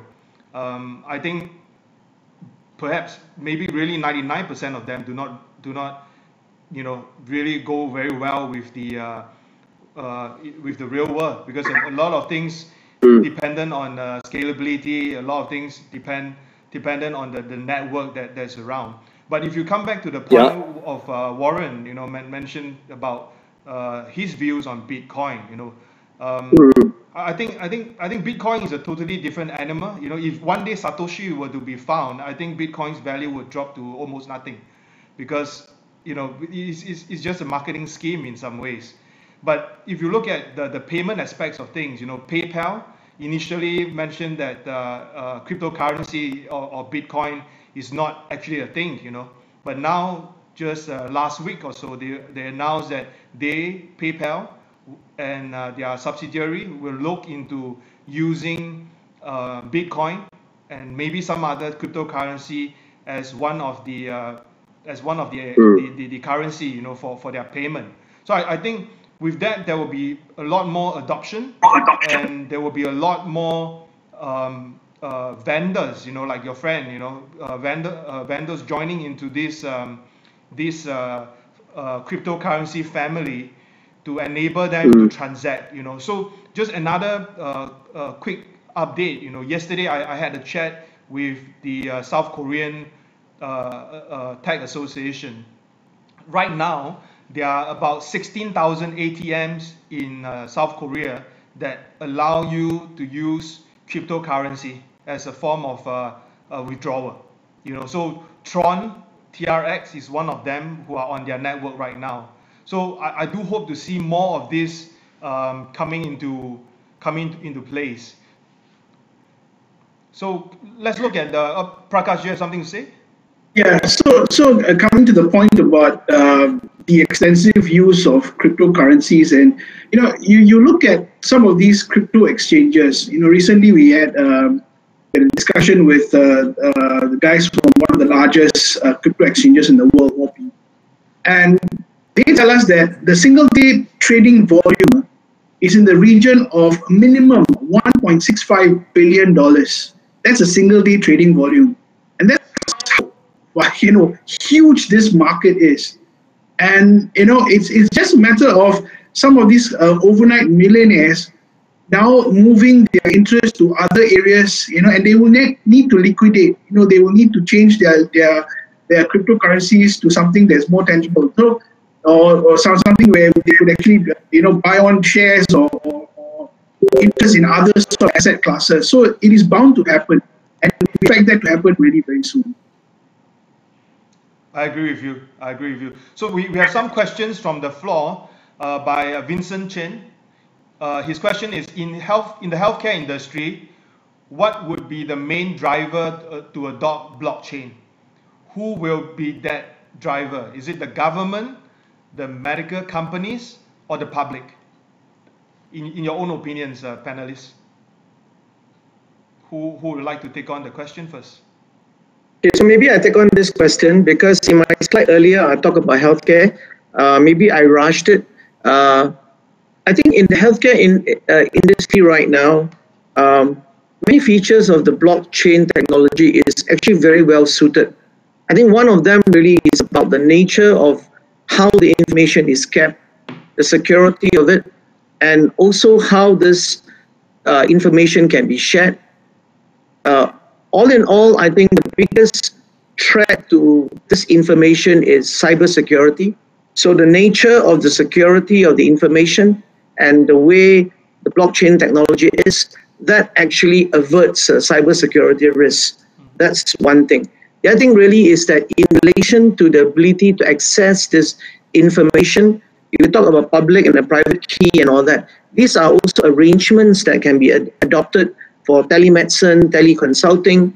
So I can see the pieces uh, falling in place for, for the healthcare industry. And the other thing which I think is even greater really is if you go down to the supply chain, right? I think medicine and health products are heavily regulated. So if we can put a blockchain on it and we put the smart contract on it, because of the specificity, specificity and the objectivity of all this, all these things, right? the smart contracts application is really very suitable. Totally agree with you, uh, Chong Huat. Uh, Dominic, do you have some some points to share as well? Yeah, I mean, I think very simply, uh, I, I, think driver for this will come from the people, from the public. Um, I don't think it will come from government. And I think ex exactly per my previous example, you've seen exactly this with the COVID tracking. Um, government's in instinct is to centralize. They can't help it. They are a central organization by definition. That's what they are. Um, uh, both the Singapore and the UK government had exactly the same instinct, which was, hey, we'll build the app, we'll centralize the data. Um, and you know, th th this is um, this is not what people want. This is why only 20% of people run the app in Singapore. It's why not even get to 2% in the UK before the whole project was abandoned. You look at again at how Google and uh, Apple are approaching the problem. They get this.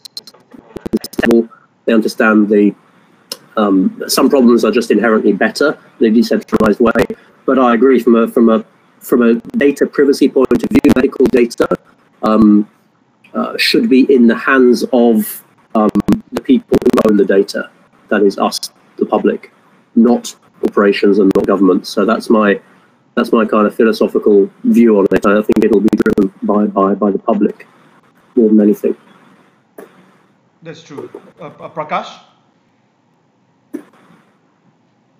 Nothing from me, Jim. Okay, so so maybe I, I, I share my, my view from uh, from from uh, from these three different uh, uh, driver. You know, first of all, I think I think uh, when we talk about blockchain, we got to be a, a lot more specific. You know, so um, for the healthcare industry, what is the government driving uh, uh, uh, towards? I think they can use blockchain as a form of uh, uh, to, of security to secure your data and to secure their system. You know, so I think they will adopt blockchain in that manner. As for medical companies, because there's purely a, it's, it's purely a, a, transactional profit-driven uh, uh, uh, main main motive, right? So medical companies, most of the time, you know, based on what I see in the last three years, uh, and also like what Chong Huat has mentioned, they look at how they can trace their medical products and how they can trace their medical supply. Uh, from there, you know, that that will um, that will help their business.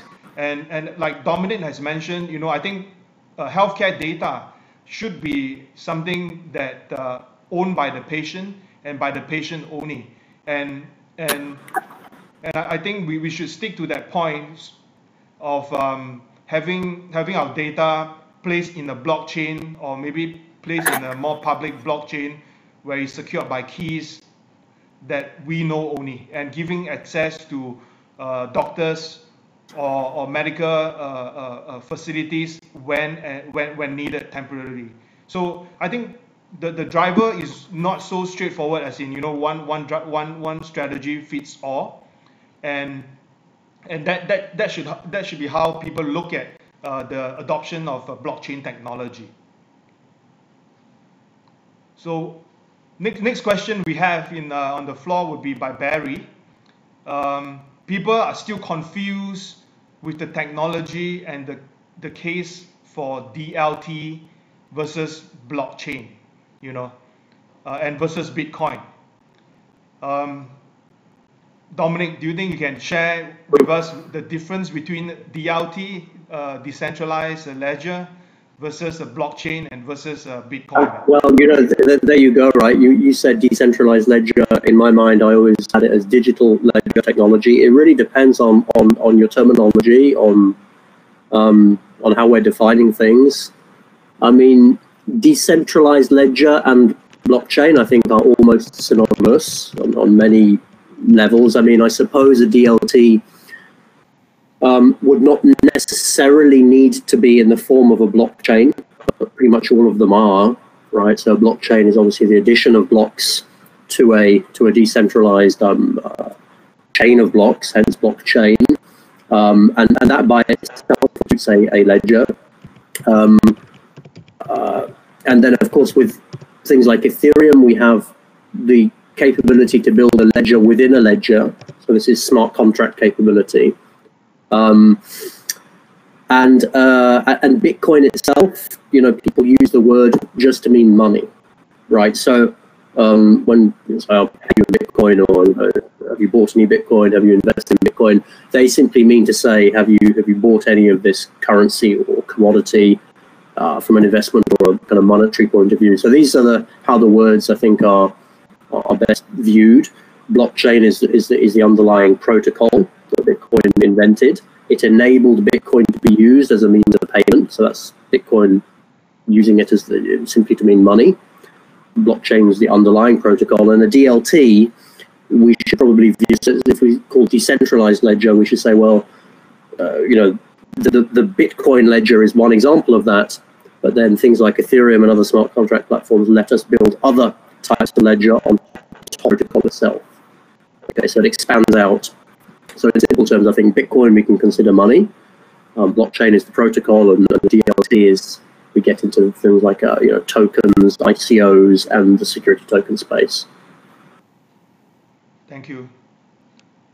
Um, we, we still have uh, we still have time, so let, let's have uh, some some some other uh, questions.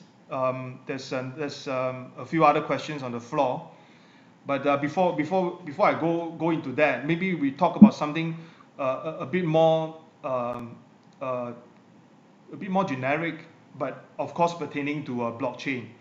Um, there are a lot of people who who who talk about the concept of uh, total decentralization, you know, which means um, no government, no bank, you know, no nothing kind of uh, kind of uh, movement, you know.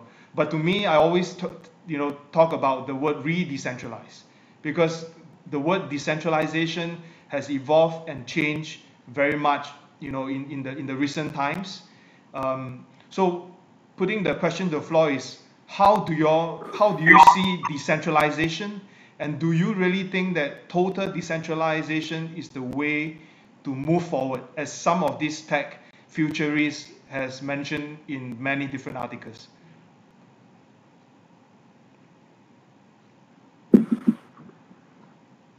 It's a very deep question. I think I think we will we'll put convert the deep question into something more more mm. practical you know like like like a like a like a discussion. Because the word decentralization has really evolved into a very extreme uh, cases when you talk to uh, purist uh, tech guys who are looking at that technology you know versus business people like like like like us you know mm.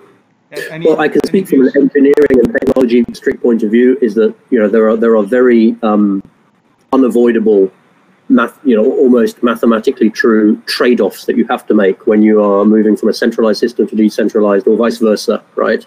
Um, decentralized systems are typically more fault tolerant. Okay, and this is the whole uh, uncensorable nature of Bitcoin. So no central authority can come and just turn off Bitcoin. It doesn't work like that. There's no single point of failure. It's very common sense. If something is dis- distributed over many, many nodes, clearly it's more fault tolerant. That's the gain. On the downside, it's going to be slow. Right? It's be slow in its throughput um, because every single node has to has to receive the data, process the data, and all the nodes have to agree with each other periodically. That's what the new blocks are all about. So um, these are fundamental trade-offs from an engineering point of view. That, that's all I can you know say. Let, us look at it on that level. But your question was, you know, a bit more philosophical, really. Was you know, I mean, in terms of why do we operate our societies in a centralized way? Well, there are some very good reasons for that. You know, we look at the top of hierarchical pyramids. If we look at the examples of very good governance, um, you know, we are we talk a lot about these things for a very good reason because if we have good people leading us, in general, we can go in a good direction and get good things done. Um, and then, you know, there's, there's a reason. There's a reason we have leadership, and there's a reason we have structure. And I think you know that that, that doesn't change. Um, um, but, but you know, as we develop more and more capable technological systems, yeah, there are some there are some reasons sometimes to distribute things and to decentralize things. Um, but it is not, you know, a kind of go-to option that we always must decentralize. No, it doesn't make any sense at all to think in very binary terms like that. That makes no sense. So I would come back again to the, I think it's common sense, look at it from an engineering point of view. Sure, you can do things decentralized, you'll gain on these metrics, but you'll lose on these other ones. So you've got to make a decision. There's no silver bullet to, to win on both fronts at the same time. I agree. Um, do you have any views on uh, decentralization? What, what, what's your take from a law perspective? Okay, from the law perspective, I take the pragmatic view. I think the law is always behind developments. Okay, so I think the law is playing catch up. So as you can see from the MAS way of uh, approaching the regulation, I think MAS is really on definitely the the the better side uh, of regulating uh, blockchain. In fact, I think they are progressive compared to many other jurisdictions. Um, I would I would think that uh, pragmatism would come to adopt the right technology that will work whether in commerce or whether in in government. So and then because I like we say, you know, blockchain really is about economic activity. So the the the, the driving force behind this will make it make it work and I think then the regulation and the law will then will then come to support what uh, we want to achieve via the uh, blockchain network. One example is in all the things that we have spoken about, right? Uh, security, dig, uh, digital, digital asset tokenization. If you look at the whole whole uh, value chain, um, apart from the technology, apart from the smart contract, there are still the traditional framework of corporate finance. There's a traditional framework in which how REITs uh, units are sold or a property company shares are sold. All this old form of traditional finance must merge with the new, must adapt and merge with the new technology and then make room for the improvement so in this case right now, all the, I believe all the traditional documents will now have to make room for consideration. And one of the biggest challenge, I think, for the smart contract uh, application within the blockchain uh, network really is this consensus uh, theory. Because in a lot of this securities transaction, you have a group of people who have committed their obligation based on certain set of parameters. And when you want to change these parameters, you need to go back to this group of people. You know, there has to be a mechanism whereby this mechanism has to work and work in a very fast way. And I think there are a lot of issues here. You know, it's about the down to down to communication, down to how to notify the rights, you know, how to make sure that this is something that the changes to the to the terms will now be enforce, enforceable and recognized by law, and how the regulator will look at this as well. So it's um, it's a whole it's a whole uh, value chain and evolution. But one thing I, I believe is that um, just like ourselves 30 years ago when we look at internet, right? We never knew the possibilities of internet. But I think this is what it is. It is 30 years down the road. And uh, all these things that we are talking about, I hope the audience will take to heart that uh, I think things will develop even much faster. Totally agree with you. Um, let's look at uh, one or two more questions from the floor. We have one from uh, Moon Yu um, the question is this, I, I think we need to clearly separate the enabling aspects of technology to the exploitation of, of it for the right or wrong causes, uh, right cases. Um, given the problems confronting the world today, uh, from decentralization, uh, increasing protectionism, unequal access to finance, uh, the question is uh, how the technology can be leveraged to reverse some of these negative trends for the common group. Um, Prakash, do you have some some some uh, insights to share on that? Trying to digest the question first. Well, give me a second. It's like how, how the technology can be leveraged. Um, maybe technology like blockchain, uh, maybe even IoT AI can be leveraged to reverse some of this negative trend that's in that, that's in the market. Maybe I can take this question on. Sorry, Prakash. Yeah. So, so you know, as I, as I mentioned in uh, my, my presentation earlier, if you look, you take Bitcoin as an example. Bitcoin becomes so such a hit is because people, you know, and, and it happened straight after uh, the crisis in 2007, 2008. Largely because people completely lost their faith in currency, lost their faith in individuals and governments and the way they manage currencies, which is why they wanted to go into Bitcoin, which was managed by technology, which was managed by algorithms, you know, and it was in the hands of technology. You see, that creates a certain level of independence and no central control. And, and, and that's the purest form of, of blockchain. And, and this is again going back to the earlier question which you posed, which this again, it, it, it all ties in one thing, you know. Um, again, it's a process of evolution, right? Whilst we want to make sure that we still maintain some control over over the whole process, you know, by putting in, in place govern, governance, putting in place some sort of corporate uh, corporate uh, uh, what do you call uh, compliance, right? But eventually, all this has to be overtaken by technology. It has to be a case where there is no, you know, because otherwise, you know, when you have somebody centrally controlling this, uh, there will be vested interests, right? And we want to avoid that situation right? And, and, and that, that I believe will be will be what we will see in the future. You got a good response. Uh, Chong Huat, you have something to add just now?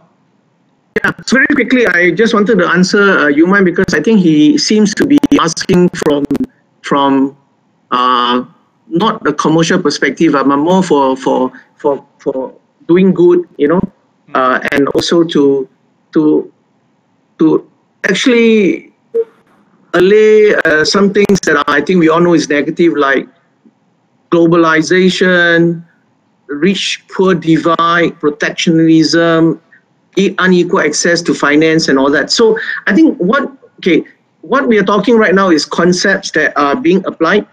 Um, first, we're talking about voting. Uh, blockchain has been applied for voting um, in Thailand as well. So why why blockchain is good? Because with, that with the blockchain technology really you can you can uh, have an audit trail about the votes and you can also identify the right people voting. So voting is one example. The next thing in uh, in the south american countries um, blockchain has been applied uh, towards procurement so that you minimize uh, uh, corruption next thing is um, on sustainability um, there are many things happening. Uh, one of the things really that uh, we also involve, we uh, together with AirCarbon Exchange, um, we are the shareholders. It's a very good company. What this company has done really is that it's providing a, a platform for the trading of air carbon via blockchain that will give uh, price disclosure and that will also avoid uh, corruption or unfair dealing. So some examples over there. Um, unequal access to finance yes because a lot of people don't have and don't have uh, even identity and um, and all that so with blockchain with microfinancing uh, this is also becoming a reality and one example is in uh, indonesia so these are some examples that blockchain is being being applied uh, right now as as we speak here so i hope that's good enough for manu Thanks a lot. Um, Dominic, you have something to add? Uh, no, I think I think you guys have, have covered it very well. But I mean, j- just in general terms, I mean, I'm uh, again big believer that you know technology is just a tool that we employ. Blockchain is just one particular technology, and just some examples that come to mind recently. You know, um, we see all the disturbances of social unrest, for example, in, in the states, but of course not not not just there, but this is the most recent one, and we see how you know, we all carry around with us on our phones this incredible capability that even 10 years ago would have been sounded like complete magic. You think about it, you can broadcast to everyone in the world at the speed of light, completely for free, whatever you want, whenever you want. It's absolutely incredible. And we see this, we see public reaction, we see bad things happening, bad people, uh, people broadcasting maybe. We see the complete change of, of how media and communications are, are, are happening. You know, everyone is getting their news from Facebook and Twitter, which 10 years ago didn't, didn't happen. We see elections completely derailed as a result of this around the world. So, but at the same time, you know, hey, if we didn't have the phone camera, would we even be aware when the police did something wrong and it wasn't being, you know? So it's just a tool. It can be used for good and for bad. I think ultimately this blockchain will be the same. It is the same. You know, we have to put the good into it. Let's put it like that. I think you know, there's no magic technology that's just good. No, I think it's just a tool, and we have to use it in the right way for good. Yeah. Correct. This apply for all kinds of technology, not only for blockchain. Um, I think we, we have uh, uh, almost reached the end of the of the session. Can we have uh, each uh, panelist to have uh, some share some final words with the with our audience uh, audiences today? Uh, Prakash, can you start first? Sure. I think it was a very fairly interesting discussion. The idea why uh, we are doing this is because I think there's a great need for us to be out there educating the market on the merits of blockchain, uh, the merits of how people are able to see uh, use cases coming in to to help, you know, not just from a commercial standpoint, but there is also uh, a societal uh, common good that we can do, which which blockchain can help. And that's something that's a separate discussion altogether, which Chong Huat sort of alluded to, you know, and and and, and there's so many so much more that we can do that uh, that I think we would want to see more of these, um, you know, seminars being conducted, uh, you know, basically to be out there and educating the market.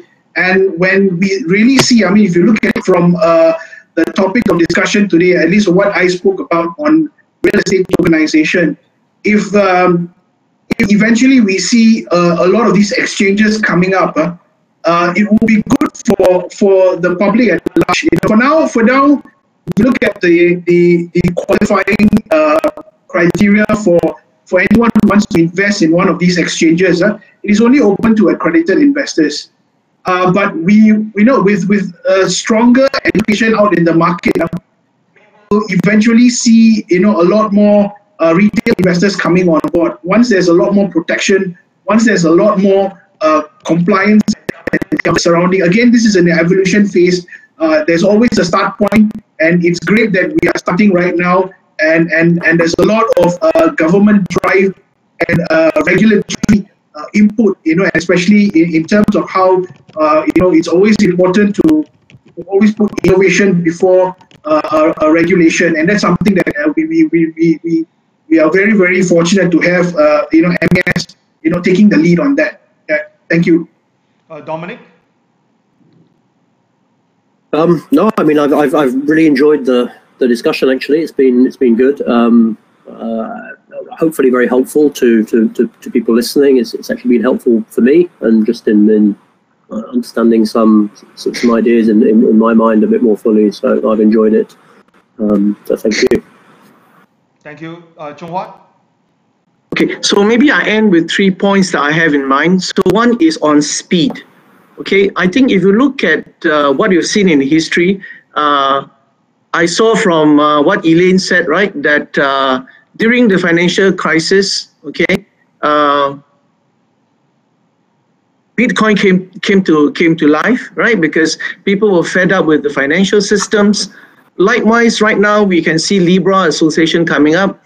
We see a lot of nations now wanting to have their own digital currency because they feel that the international financial order is lopsided. So the trending is such that, and with the advent of uh, blockchain at this point in time, I think the trending is there um, to make blockchain an unstoppable force. Next thing is the extent.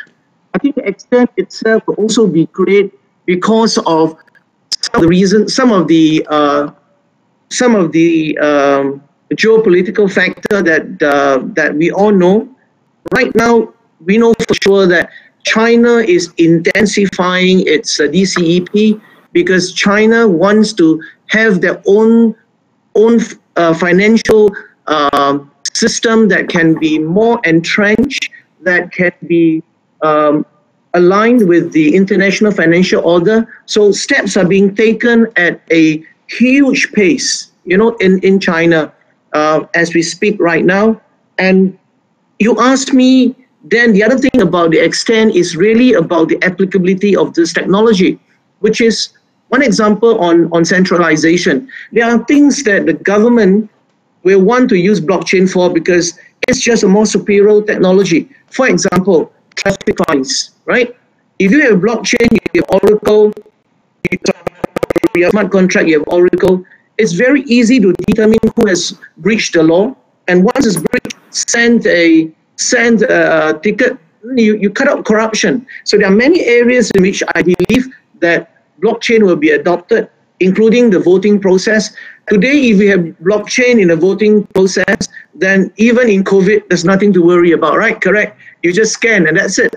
So this one example of the of, of how things will evolve and largely here. I believe that um, the the the legal framework will be adopted to support the technology as we have seen in the past, and this this change will, will also embrace some of the technology with uh, possible with positive de development into forms like I think uh, you would have what we call customized forms or even standard standard rules maybe in relation to some smart contracts. So then you can simply just put this contract, you know, in the various sector for whatever activity into the smart contract, and that would be a model clause or model contractual terms.